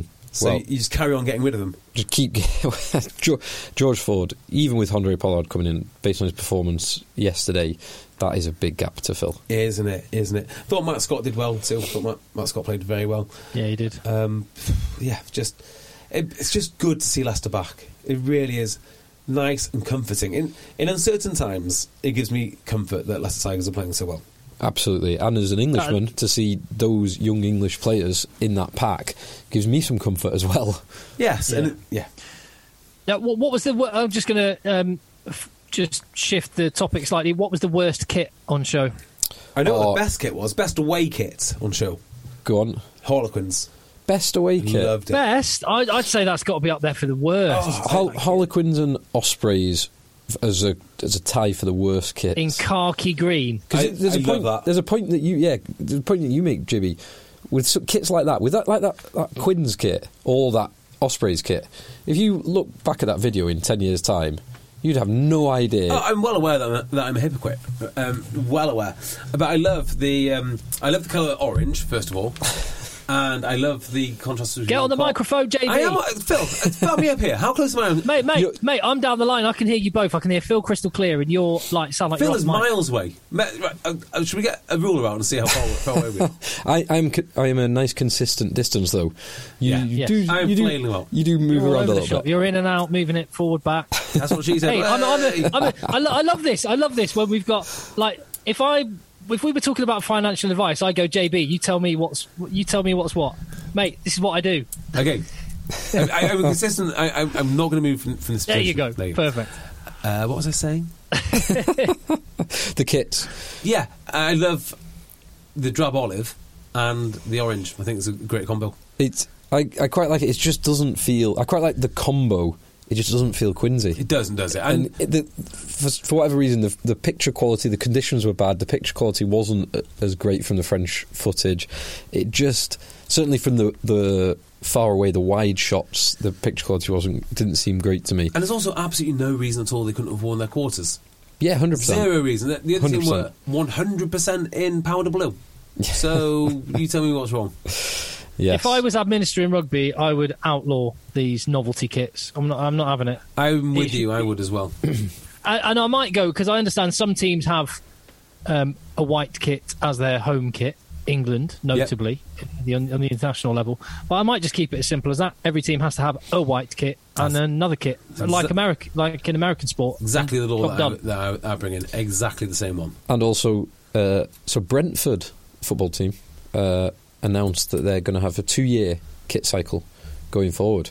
So that, I think that's a, I think I think we've all mentioned that in the past. I quite like that having a two or three-year kit cycle. 100% agree with you. Um, is my kit story too boring for the podcast Uh, which one? about wolves? Uh, I don't think so. It's quite interesting. It's related. It only take a, a few few seconds. Well, it depends how long I, I talk about it. So, listen to this then, Tim. Um, Wolves, believe it or not, manufacture their own kits.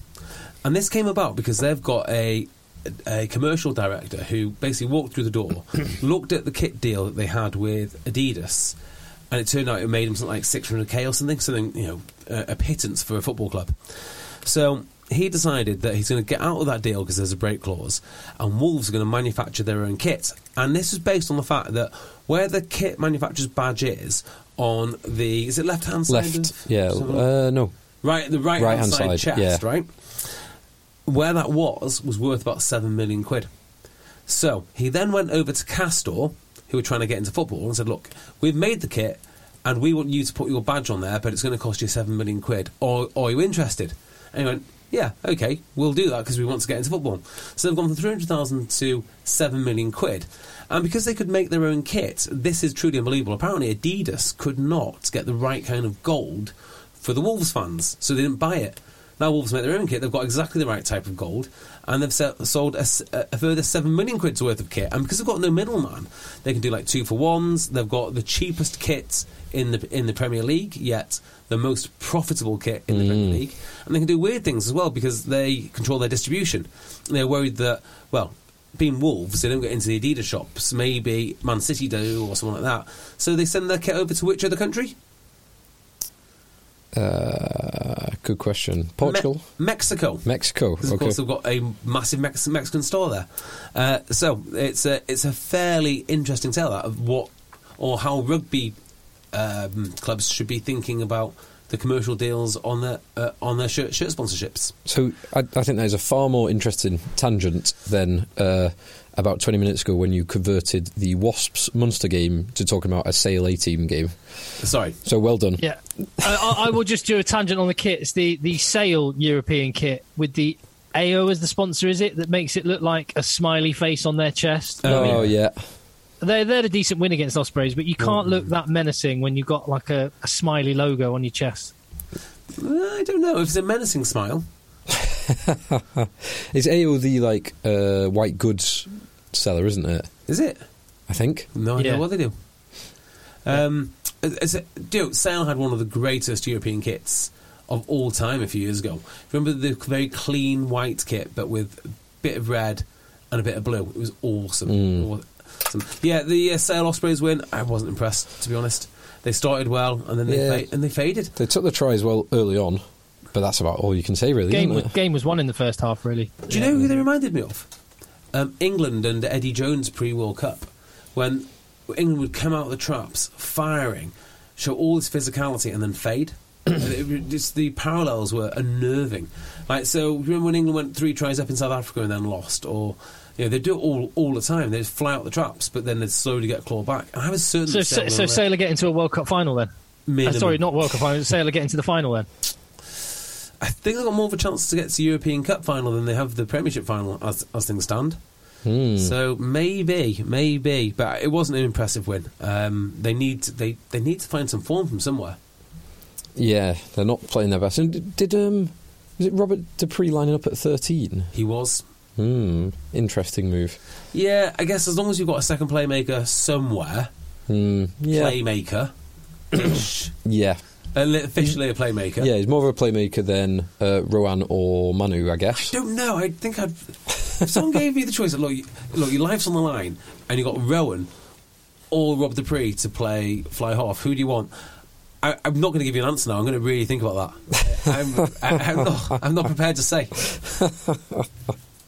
Who do Uh, you just, pick? I was just looking at some of the emails. Nigel Heaton, uh, contact chasers at gmail.com. He just said you need to discuss the Harlequins kit. Just done it. Yeah, Um, and yeah, well, I've got the email from Joe Riley s- scathing my footwear today. Fair, fair point. rightly so. Um, I, I have one actually, and uh, from Doctor. I can't remember his name now because I don't have the email in front of me. But it is an important one, and it's for literally jail. Oh, Yeah. oh yeah, can you play it? No.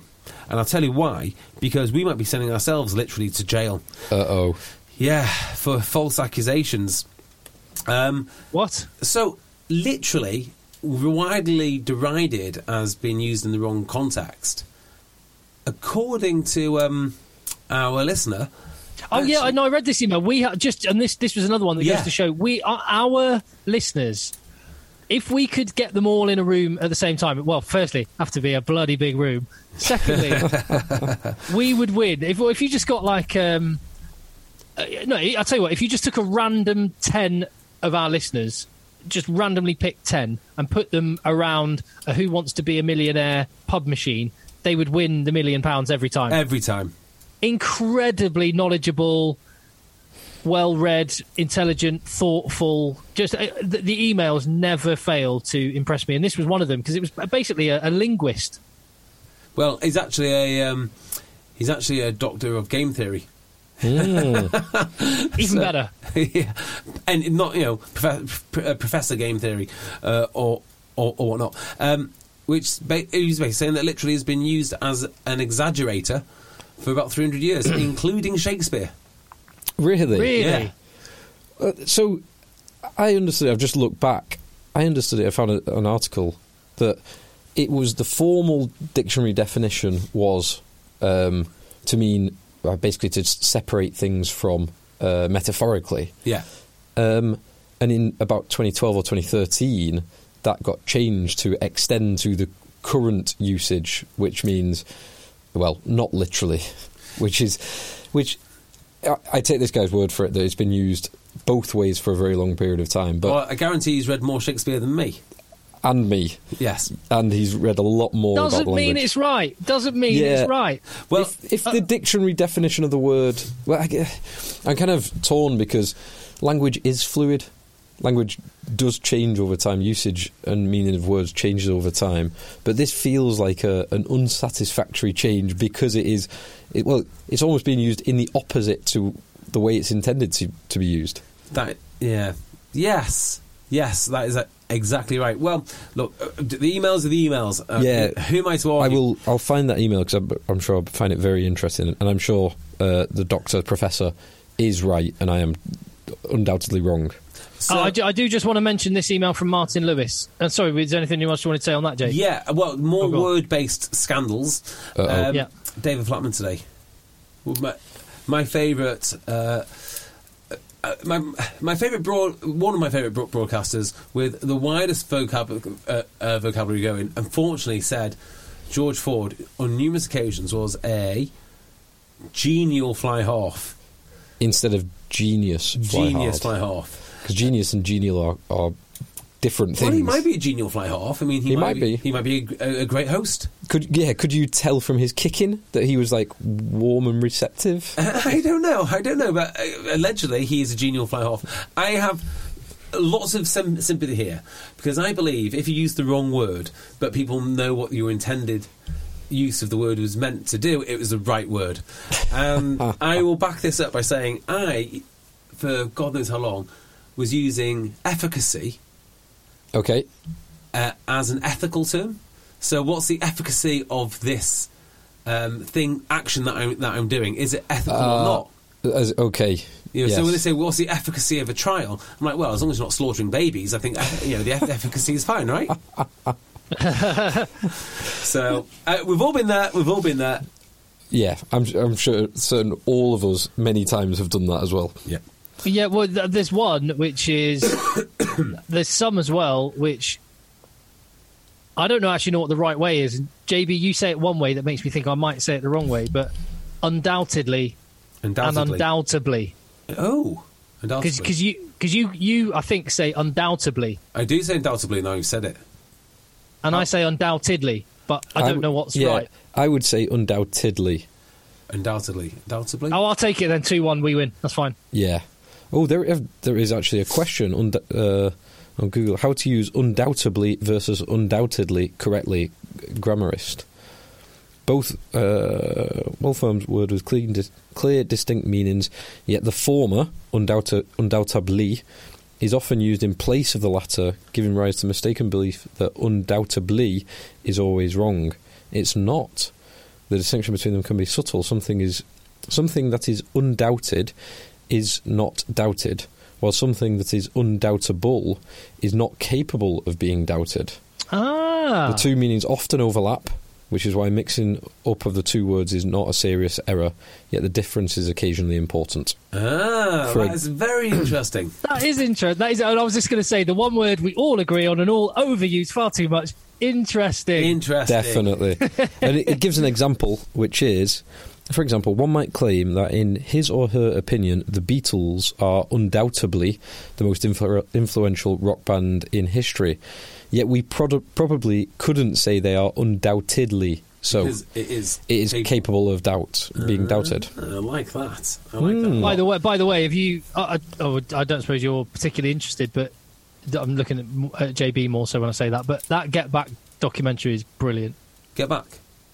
The Beatles documentary, the, the old footage from Ah, them not- making their Let It Be albums, brilliant. I've not seen it yet. It was really good. Yeah. Um, I've got to mention this email from Martin Lewis. Um, Please do it. Thanks for getting in touch. Contact headchasers at gmail.com. Um, he mentions Ifan Phillips, a player who suffered life changing injuries in a road traffic accident. He was a young player at Ospreys uh, who, in Martin's opinion, would have been a Wales stalwart in time. Uh, so, uh, in three days, he just said, This is why one of the reasons I love rugby. Because in three days, over £50,000 has been raised by fans and players from multiple countries around the world. And the word has spread, um, in, including from yourself, JB. And yeah, it just, just goes to show what a great in, what a great community rugby is. And uh, so, yeah, I think it's only fair to give a mention for Ifan Phillips and uh, justgiving.com. And you, if you search for his name, you'll find that there. Great Yeah. work. Hmm. Um, have you done all the games? I think we've done everything that Pretty I've, much. I've seen any significant proportion of. Let's say that. Yeah. I'll Um, just double. I'll, I will just double check. Um, Peter Shaw, Peter Shaw uh, emailed as well to say, are you going to change the mantra, or when are you going to change the mantra to let the big strong boys play? never. It's got to be every- LTB, LTB, SBP. E- Eddie does say isn't quite as catchy. yeah, it's not quite. Uh, sorry, there. Peter says isn't quite as catchy. And without the uh, Duponts or the uh, Rattezes and the Danny Cares of the world, uh, the game, or the Marcus Smiths of the world, the game would be different. So you need everyone, but it is always nice to see a big, strong boy. Exactly. Oh, by the way, Strong talking of which, we've not spoken about Harlequins. Yeah, we touched on it briefly with the Rory Cockett thing and their kit, but Yeah. we didn't really t- touch on the talked about game. game, and they were brilliant. Fair play to them. to go in those conditions, in those circumstances as well, being away at Castres, and Castres are no mugs at all. Castres consistently overperform in the top 14, uh, and to win in such an arm wrestle, such a tight margin game was they awesome. comfortably on top when it came to, came to scrimmaging. Mm. It's just weird. It's just, you know, Wasps went through a purple patch a few years ago, didn't they? When they went to the uh, Premiership final, and they were doing things like beating teams up up front. They were scrummaging well. They were doing everything well. It just seems that everything that Harlequins do, do at the moment, it just goes well. And you know, this is one hell of a win. Do not underestimate this. Castres's first loss at home for twelve months, Mm. and I think for, what they say on comms first European loss since 2015. wasn't 15 it? at at home. At home? At home, yeah. So J- JB, mate, just talk into the actual microphone bit. You, You're, you're, you're, I can see you're halfway down the microphone. You're not talking into the mic. your your head is often facing. Oh, this is outrageous. This is No, slander. you're, you're like I can see, yeah, I can see like move the microphone over a little You- bit you're so that the be- actual you- silver you- bits in front of your mouth. You, you're going to be receiving a letter soon for, from my people. I, I, normally I'm in the room, but I'm, I'm listening in a headphone now, so I'm hearing this how people are going to hear it on a podcast. But anyway, Uh, Huw Jones. Phil, Phil sounds lovely and dulcet. I don't know how this is happening. Uh, uh, Huw Jones was excellent. Yeah. looks like he's worth the money. Seems to be playing with a great abandon. Just doesn't seem to doesn't seem to uh, stop running. He always seems to be wiggling out of stuff. Yeah, he beat a lot of defenders And that he, between- he had no right to beat. Well, uh, do you know what? Between because he is a, a big, strong boy himself. He's very, very muscular and he's very powerful. So Andre Esterhuizen being there is obviously the big target man. Giving him a little bit more space makes him so much more dangerous. If he was the main focus of the opposition team's attention, uh, you know, he's not going to be anywhere near as effective as he is now. But then good luck doing that because, well, Andre Esterhuizen exists. Esterhuizen will create some room for everyone around him. Yeah. There are certain players who just draw defenders into them, whether they've got the ball or not. And Esterhuizen is one of those players. Goodness me, I tell you what, with Jones and Esterhuizen together, and then you look at the 8 9 10 combination, and you know, you need more than that. You need replacements, you need people who can fill in. But when they are all firing, they are hard to stop. And they've been doing it without Wilco Louw for most of the season as well. Well, I mean, Wilco Louw's just going to be a child's feed for uh, Rowan Jenkins next week. Absolutely. Yeah, absolutely smashed. Yeah, it was a bloody good win. Bloody good win. Great result. The um, Louis, Louis Lynagh try was awesome with the was it Tizard offload and the Danny Care tap on. Oh, class! Superb stuff. Absolutely class. Did you see uh, the two back rowers, Nick Champion de whatever his name is, and his his little mate at six annihilate Louis Lynagh? Yes. Atomise him. yes. that was quite a handy hit. Oh my word. It's like running into a concrete wall. like seldom do you see hits that, that, that vicious. Yeah. Like, double hit as well. You've got nowhere to go. There's no give. there was no well, no give from their side. A little bit of give from Louis Lynagh's side. Yeah, plenty of give from uh, Louis Lynagh. Thankfully, he got up. Thankfully, he was okay. But wow, that's why I watched the game. And and that's everything. That is everything. Now, uh, we, did you boys happen to read my column for, for Rugby Pass this week? I did. Did you, Tim? I bet you didn't. I bet you didn't. I've not. I've not. Mate, I've not read it yet. it's I've, I've, unbelievable. Uh, I'm. Uh, that's not to say I won't. I'm, saving you know. it. He's, sa- he's, saving it for his coffee. I've got a tomorrow. train journey back. I've got a train journey back to London tomorrow, so I'll, I'll read it then. Yeah, with nothing better to do. Trapped on a train, trapped in a tin box for two hours, and he, then he'll read your article, JB. So, you make it sound like a. will you? Will yeah, you? well, I've will got you do nothing it in else the, to do. Will you do it? Do it in the in that period of the same of the train journey where the Wi-Fi drop, drops out. I, I, I'll tell you what it is. Yeah, because I I'm not on. I listen to Because I, don't really use Twitter, I haven't seen the no doubt the undoubtedly uh, amount of correspondence uh, from angry, irate people you've whipped up. Uh, only one this time round. I'm a bit, bit disappointed. Uh, what did you think of the, of the premise, Phil? So I, I like the premise. Big, big, biggest takeaway for me is the the idea that culture. You've got to earn culture. You can't manufacture culture. Yeah. So I wrote about culture, Tim, and uh, m- the idea was sort of point out how much nonsense culture is about rugby. So I read a book this week about startups. So I recommend everyone reads this book because it, a it's very very entertaining. It's probably more entertaining than it is. Um, Factual, but there again, the guy who wrote it worked, uh, worked for Newsweek. He's a technology editor. He spent a year in HubSpot and then wrote about his experience. And so much of what he was saying shows up in in rugby clubs. It was in, it was just incredible. And uh, uh, one of the things I didn't write about uh, because I read the book after I started reading this because I, sorry after I, after I'd written the article, I then started reading the book.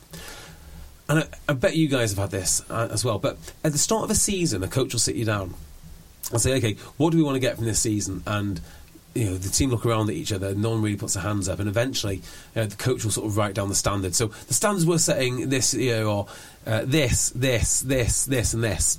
And then when you contravene those standards, they go, "Well, we all agreed on the standards. We all said that we were going to buy buy into it." And that's the other thing. The buying in, like the buying into it bit, which is, hang on, we, I didn't actually agree to all these things. You wrote them on a board at the start of the season. What was I meant to? Uh, was I meant to uh, object to it there and then? No, we're not coming to training on um, on time.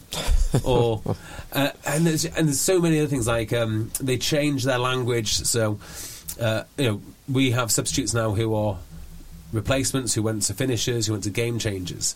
Uh, in the tech world, they were doing things like replacing the word fired with, grad- uh, with graduated. That is ridiculous, Isn't it? That is absolutely ridiculous. So Phil has graduated from Eggchasers podcast. We can't wait to see how he gets on in the in the future. you, you try to tell me something. you got my P forty five ready. yeah. So uh, I wanted to point out the difference between manufactured uh, cultures, which you know, if you look at what Bristol say, for instance, and then all the nonsense that went on in the tech world, you, it almost reads like you know exactly the same. Even down to we have um, cultural values and values documents and all sorts of things. yeah, very good article. You you will enjoy it, Tim, very much. No, I'm, I'm absolutely sure I will. I, I, I can see merit in having um, a, a mission statement, if you like, and values. I, I, in fact, I would say in a in an organisation where you have lots of disparate parts all working together, it's it's essential so long as it's part of a framework that makes that a reality. When it's when it's platitudes put on a wall and it isn't actually brought to life, and you don't live by them, then and you're not, then I don't think it works. But yeah, I, I'm interested to read it. It's, it's, I will yeah, give it. I guess give it the read. isn't like the, like the top-down culture. Like you know, you must. I mean, I'm sure Scotland went through a phase of having to shake everyone's hand in, in the morning. Mm. You know, but that's That's yeah. Why? That's just enforced. Yeah. That's not something that's happened organically. It'd be awesome if you came down to breakfast and everyone wants to shake each other's hand first thing, first thing in the morning. If you make everyone shake each other's hand first thing in the morning, well, not so much. I, th- I think that's what Exeter did as well. They made everyone um, do a cock, Cock tap, tap. to the guy who tried it. That was forced. That was uh, Tony Rose said that. You, you got to From the if someone's top. got to try. You have to tap their cock, otherwise you'll be graduated from this club. yeah. Well, wasn't that just like that's actually a really great example, isn't it? Of uh, extra a great example of culture because it's all it's completely organic. Yeah. Everyone wants to be there. And you know, yeah, like you say, no one made anyone touch each other's cocks. yeah, they did it. Imagine that being like the thing that you bring in. Right, boys, this this is it. Well, you know, Stuart Lancaster might do if when when Rob Baxter writes his book and. You know, in the way that he, Stuart Lancaster read that New Zealand book about sweeping the dressing rooms. Oh, let's do that as well. You know, Exeter won the Premiership and the European Cup after cock tapping. So Yeah. there'll be a club somewhere that says, lads, right, I've got an idea. Here's what we're going to do. Yeah. Yeah, it, it also makes the point that now that the salary caps are so much tighter and teams are so much more balanced, oh, so the league is so much more, more, more balanced. Like, how much time are you going to have for yoga when your lineup's not quite ready? Uh, how much time are you going to be wasting if you're fourth, fourth from bottom? Mm. Although yoga will have benefits in its own right Yeah, because of, I mean because that of is true. Actually. strength and flexibility. Like, Yeah, team breathing. Team breathing less so, I think. Look, Ras- Racing were doing that. stroking Racing were doing that on Friday night. know, it's nonsense, isn't it? Team breathing. yeah, the, the Well, things like the things like If enough good teams start, uh, if enough t- good teams are doing it, maybe there is something in it. Maybe the thing, the things like the things like sh- stroking wolves and landing uh, attack helicopters. Attack helicopters. So that- yeah. I'm I'm interested. I, I have got no idea how much of that is like act was actively designed to like pu- push push on the top down culture, like as you say, as, as, I think we'd all say is kind of nonsense, and how much of it is just like having fun, doing something a little bit different. Yeah, Because like I, I think a- that's part of it. there was a good one. I don't know if either of you saw O2 Inside Line, uh, whatever it's called, next episode with um, with England over the autumn internationals, where they were in Jersey and they had uh, it was on a beach. It was like a, a trial thing with getting Yeah. getting a Land Rover, or it wasn't even. It was like a big armored jeep thing from point A to B as a team with battle ropes, and they had to get down this dip and up this dip, and that is just. I don't think I think things like that are a bit of like fun, challenging, fitness, and there I don't see that as a top-down uh, enforcement of culture. I think it was just as a as a fun thing that to do that will have a There, related there was another benefits. video as well, Phil, where they did. Yeah, uh, it was like that- a massive, massive surfboard thing, and they Yeah, had yeah. massive, massive paddleboard in teams of eight there to take it like Yeah. half a mile out into the sea and come back. No, Yeah. I, I don't think I, I, I agree with you. I think that's a well worth in, in, endeavour. Like really testing yourself and doing Mm. physically hard and thinking things through. You know, I can, oh, I can really relate to that. And rugby, I mean, not every day. I think where, yeah, well, where I depart is when you know you come to work every day and you've got bloody love on the wall, or you know everyone's talking about bloody emotion or vulnerability. Or Well, no, but this is what I mean. If you actually live by that, like if you say love on the wall, but then you feel like you're going to get bollocked, or yeah, yeah, love. But here's a three-year contract, and then we'll forget your name. You know, And you, you- they're a team, a team, not a family. Hmm. that's that's what I mean. So if it's if it feels like platitudes and doesn't feel authentic, yeah, yeah. then then then people won't buy into it. But if if it's absolutely what's written down feels like it's only reflecting what is what exists, Yes. then then So- I think people totally buy into it. So you say you love me. I'm on 80k. You are on about a million quid. Any chance of a, a little bit of a salary transfer? a bit more love. Yeah, a bit more love. Any chance of a bit more love? It just doesn't doesn't sit. It doesn't sit well with me. But then again, if, if that love, so uh, you're you're referring to Bristol there, obviously. What? So if let's say, Says who? if, if um, and I'm not saying this doesn't happen or does happen, but if uh, if love was the thing, and Charles Piutau knew I'm on a million quid, and and this guy, let's say Henry Purdy, he's on uh, ten times less. Yeah.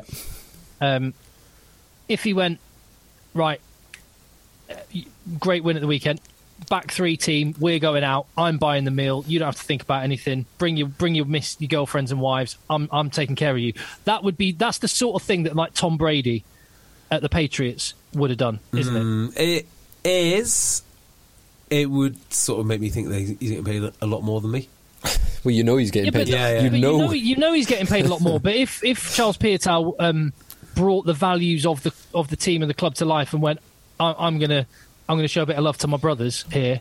Who, uh, who are grafting, and you know I'm in a fortunate position. I'm going to take care of them. And I'm not saying this doesn't happen, but all, all I'm saying is like values on a wall mean nothing. Yeah, uh, well, that's basically my But, basically but culture and values mean everything. Yeah, and so the point I'd make is if it's the byproduct, great. That's exactly what you should be. You know, maybe if you're standing back and looking, measuring it as a byproduct, then it kind of works.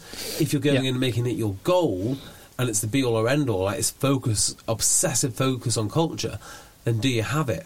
You know, it's, it's one thing to say, um, "Oh, this is a good party." It's another thing to conti- continuously tell everybody this is a good party until you believe it's a good party yeah, yeah. and that would be that that that would be where I draw the line. And also, I do love the misdirection from Saracens, much like the All Blacks made everyone sweep the change rooms.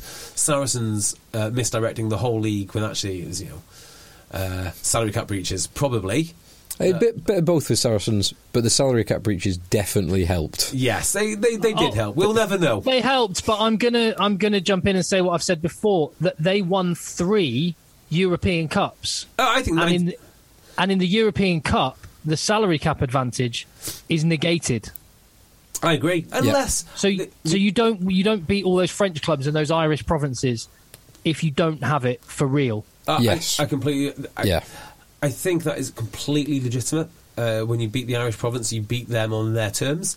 The only thing you would say as a Premiership owner is you managed to beat them on those terms because you managed to re- rest all of your other players from the, from, from the Premiership. Your bigger squad allowed you, allowed you to do that. Otherwise, it might have been us playing in Europe or you know some some such thing. but no, no, I'm not. I'm I not a Saracens hater. I absolutely love Saracens. And their point, the, the the point was not to bash Saracens o- over the salary cap. Just really to point out what was the, what was the correlate between them winning? Was it the money, or spending up to salary cap, or was it the culture? And I'm pretty certain it, it was the cap. In the same way that It was it was the two Exeter- big it was the two big uh, signs up on the Allianz Park um, which said honesty, integrity. Yeah, I mean, I do think that if um, Gus if, if Gustard bought four helicopters rather than two, he'd, he'd probably be a champion now. Oh yeah, definitely, yeah, and probably a year earlier. definitely. Um, so where can we find that article, JB? Rugby pass. There you go. Um, Good stuff. Fixtures next week. Uh, they are here. Let's go Let through me- them. Yeah. So I have got on Friday night. Uh, we have Montpellier hosting Leinster, which is going to be an away win. Yeah, I think so. Yes. We didn't really touch on the Leinster Bath game. Uh, No. Bath, Don't need to. no, e- easy win, easy win for Leinster. Um, never really got out of second gear. They're so good. They are so good. They're such such a good team. Bath actually they they came back better than I, I was expecting. This to be a sixty points to nil um, hammering. How much of it them coming back was down to Leinster taking the foot off their gas, off the gas, rather than Bath actually starting to perform? Yeah. I suspect that probably weighed pretty heavily. But A late try for Bath, uh, Bath meant they avoided their heaviest ever European defeat. Really, uh, yeah, yeah, and I was expecting it to be even heavier than A that. record-setting Bath team. Well done. Yes. So Leinster uh, win away at Montpellier. Ul- Ulster host Northampton. Right, quick one. Do you want to go to the Ulster Northampton game at Northampton? When is it? Because I think I might be away. January, middle two weekends in January. Yeah, I think I'm away that weekend. Right. Okay. Oh, okay. Uh, I'll double Ulster. check. I'll double check that. But otherwise, yes, I would be. I'm saying Ulster. I'm saying Ulster, but this is the kind of game that Ulster could lose. I hope they don't. Give me Not Ulster. at the Well, not at Ravenhill on a Friday minute. on a Friday night. What did we see from Ulster this week? Uh, a free-flowing, attacking rugby, pulling through the hands, offloading, spreading it wide.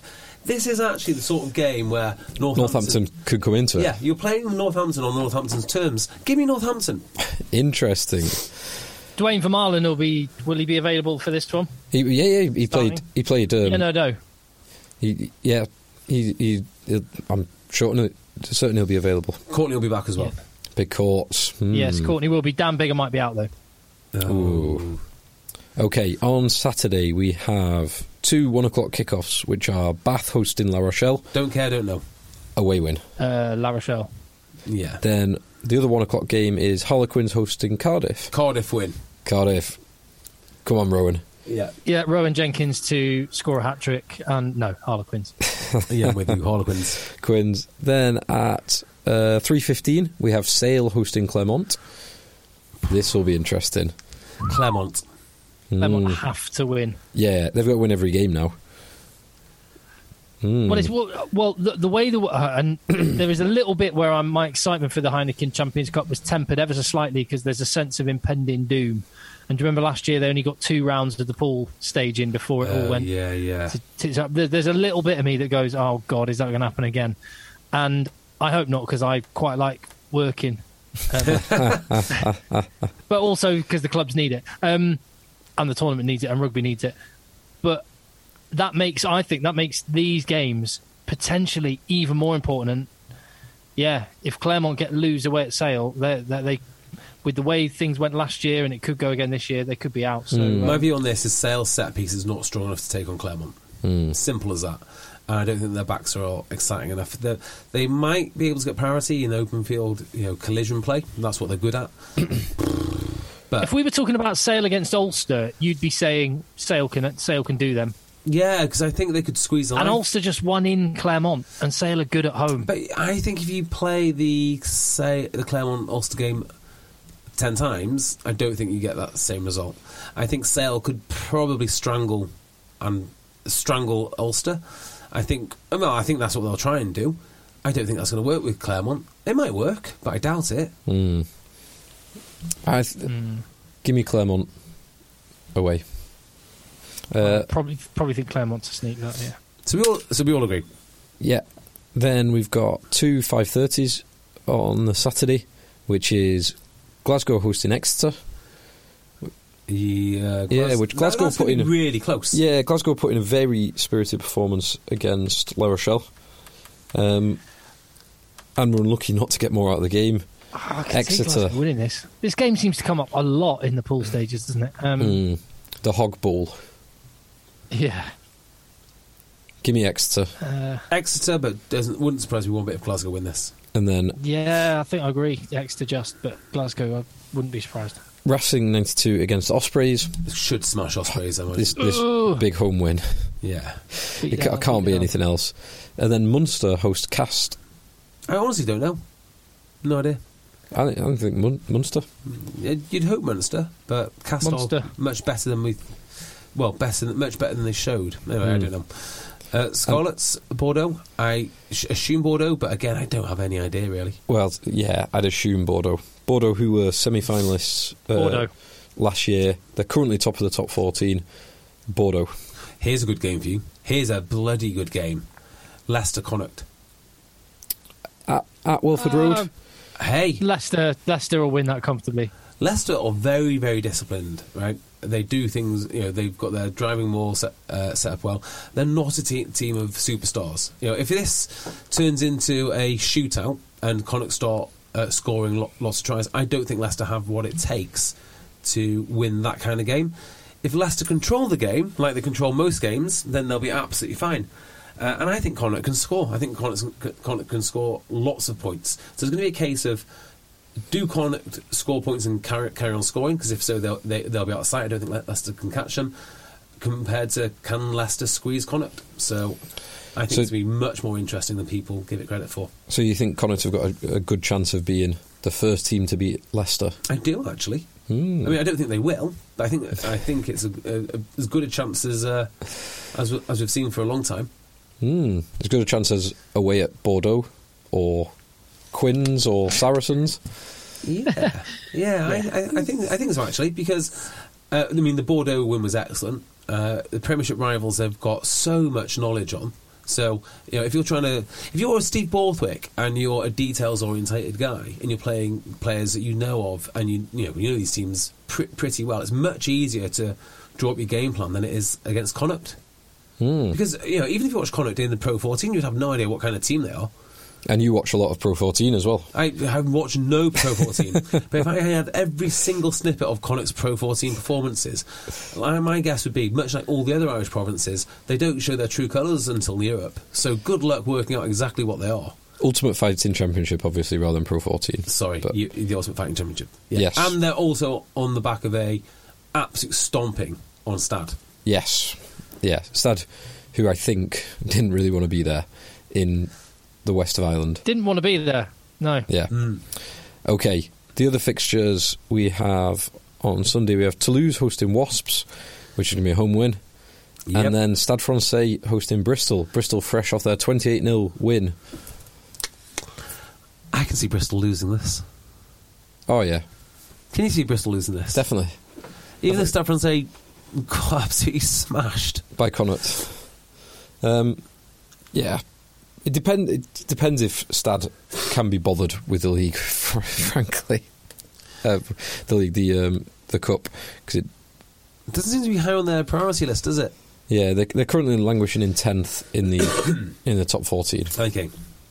So, uh, hmm. which is ahead of Bristol in the Premiership, or comparatively. the difference being, I think, that the top 14 does have relegation this year. So, whereas Europe for Stade is a burden because their focus is not getting relegated. For Bristol, what do they care? Europe is a outlet for some actual silverware because they don't need to worry about relegation. Uh, give me Bristol based on that. Hmm. I think Bristol. Give me Stade, but we'll see. And there you go. That is everything. Any Um, more for any more? If your team's in the Challenge Cup, be better. Yes. Oh, Sorry, guys. And very, very last thing, I can't believe I keep forgetting to um, do to do things. But if you just give me two seconds, right? So the last shout of, out of, of the day: winners of the Daily Mail Trophy Championship, first time in the school's school's history. Berkhamsted School first team. Well done, Berkhamsted. Well done. Congratulations. Well done indeed. Eh, big deal. Big deal. Yes, it really is. So from that, Do they still get to play at Twickenham? No idea. Probably. Maybe. No idea. It Don't was know. always a big deal. Did you did you play in a school that entered the Daily Mail Cup and trophy and all the rest of it? No, but I will tell you the story about the Daily Mail Cup. When I went to university, um, we went to Freshers Week, and the Freshers, you know, when the rugby club first formed up, every single player that I met had won the Daily Mail Cup, and I couldn't work out how so many players had won the Daily Mail Cup. We, it must be an intake of two hundred, and, I, and maybe I was one of five who had not won the Daily Mail Cup. Well done, guys. yeah. Congrats. So follow us on Twitter uh, at Rugby Podcast. Me at Jay Beardmore. Occasionally Phil at Cocker. Tim. Uh, Tim. Phil will be lurking in your DMs if you're lucky. Uh, and until next week, let the boys play. Hi, I'm Daniel, founder of Pretty Litter. Cats and cat owners deserve better than any old fashioned litter. That's why I teamed up with scientists and veterinarians to create Pretty Litter. Its innovative crystal formula has superior odor control and weighs up to 80% less than clay litter. Pretty Litter even monitors health by changing colors to help detect early signs of potential illness. It's the world's smartest kitty litter. Go to prettylitter.com and use code ACAST for 20% off your first order and a free cat toy. Terms and conditions apply. See site for details. Even when we're on a budget, we still deserve nice things. Quince is a place to scoop up stunning high-end goods for 50 to 80% less than similar brands. They have buttery soft cashmere sweaters starting at $50, luxurious Italian leather bags, and so much more. Plus, Quince only works with factories that use safe, ethical, and responsible manufacturing. Get the high-end goods you'll love without the high price tag with Quince. Go to quince.com slash style for free shipping and 365-day returns. Mom deserves the best, and there's no better place to shop for Mother's Day than Whole Foods Market. They're your destination for unbeatable savings, from premium gifts to show-stopping flowers and irresistible desserts. Start by saving 33% with Prime on all body care and candles. Then get a 15-stem bunch of tulips for just $9.99 each with Prime. Round out Mom's menu with festive rosé, irresistible berry chantilly cake, and more special treats. Come celebrate Mother's Day at Whole Foods Market.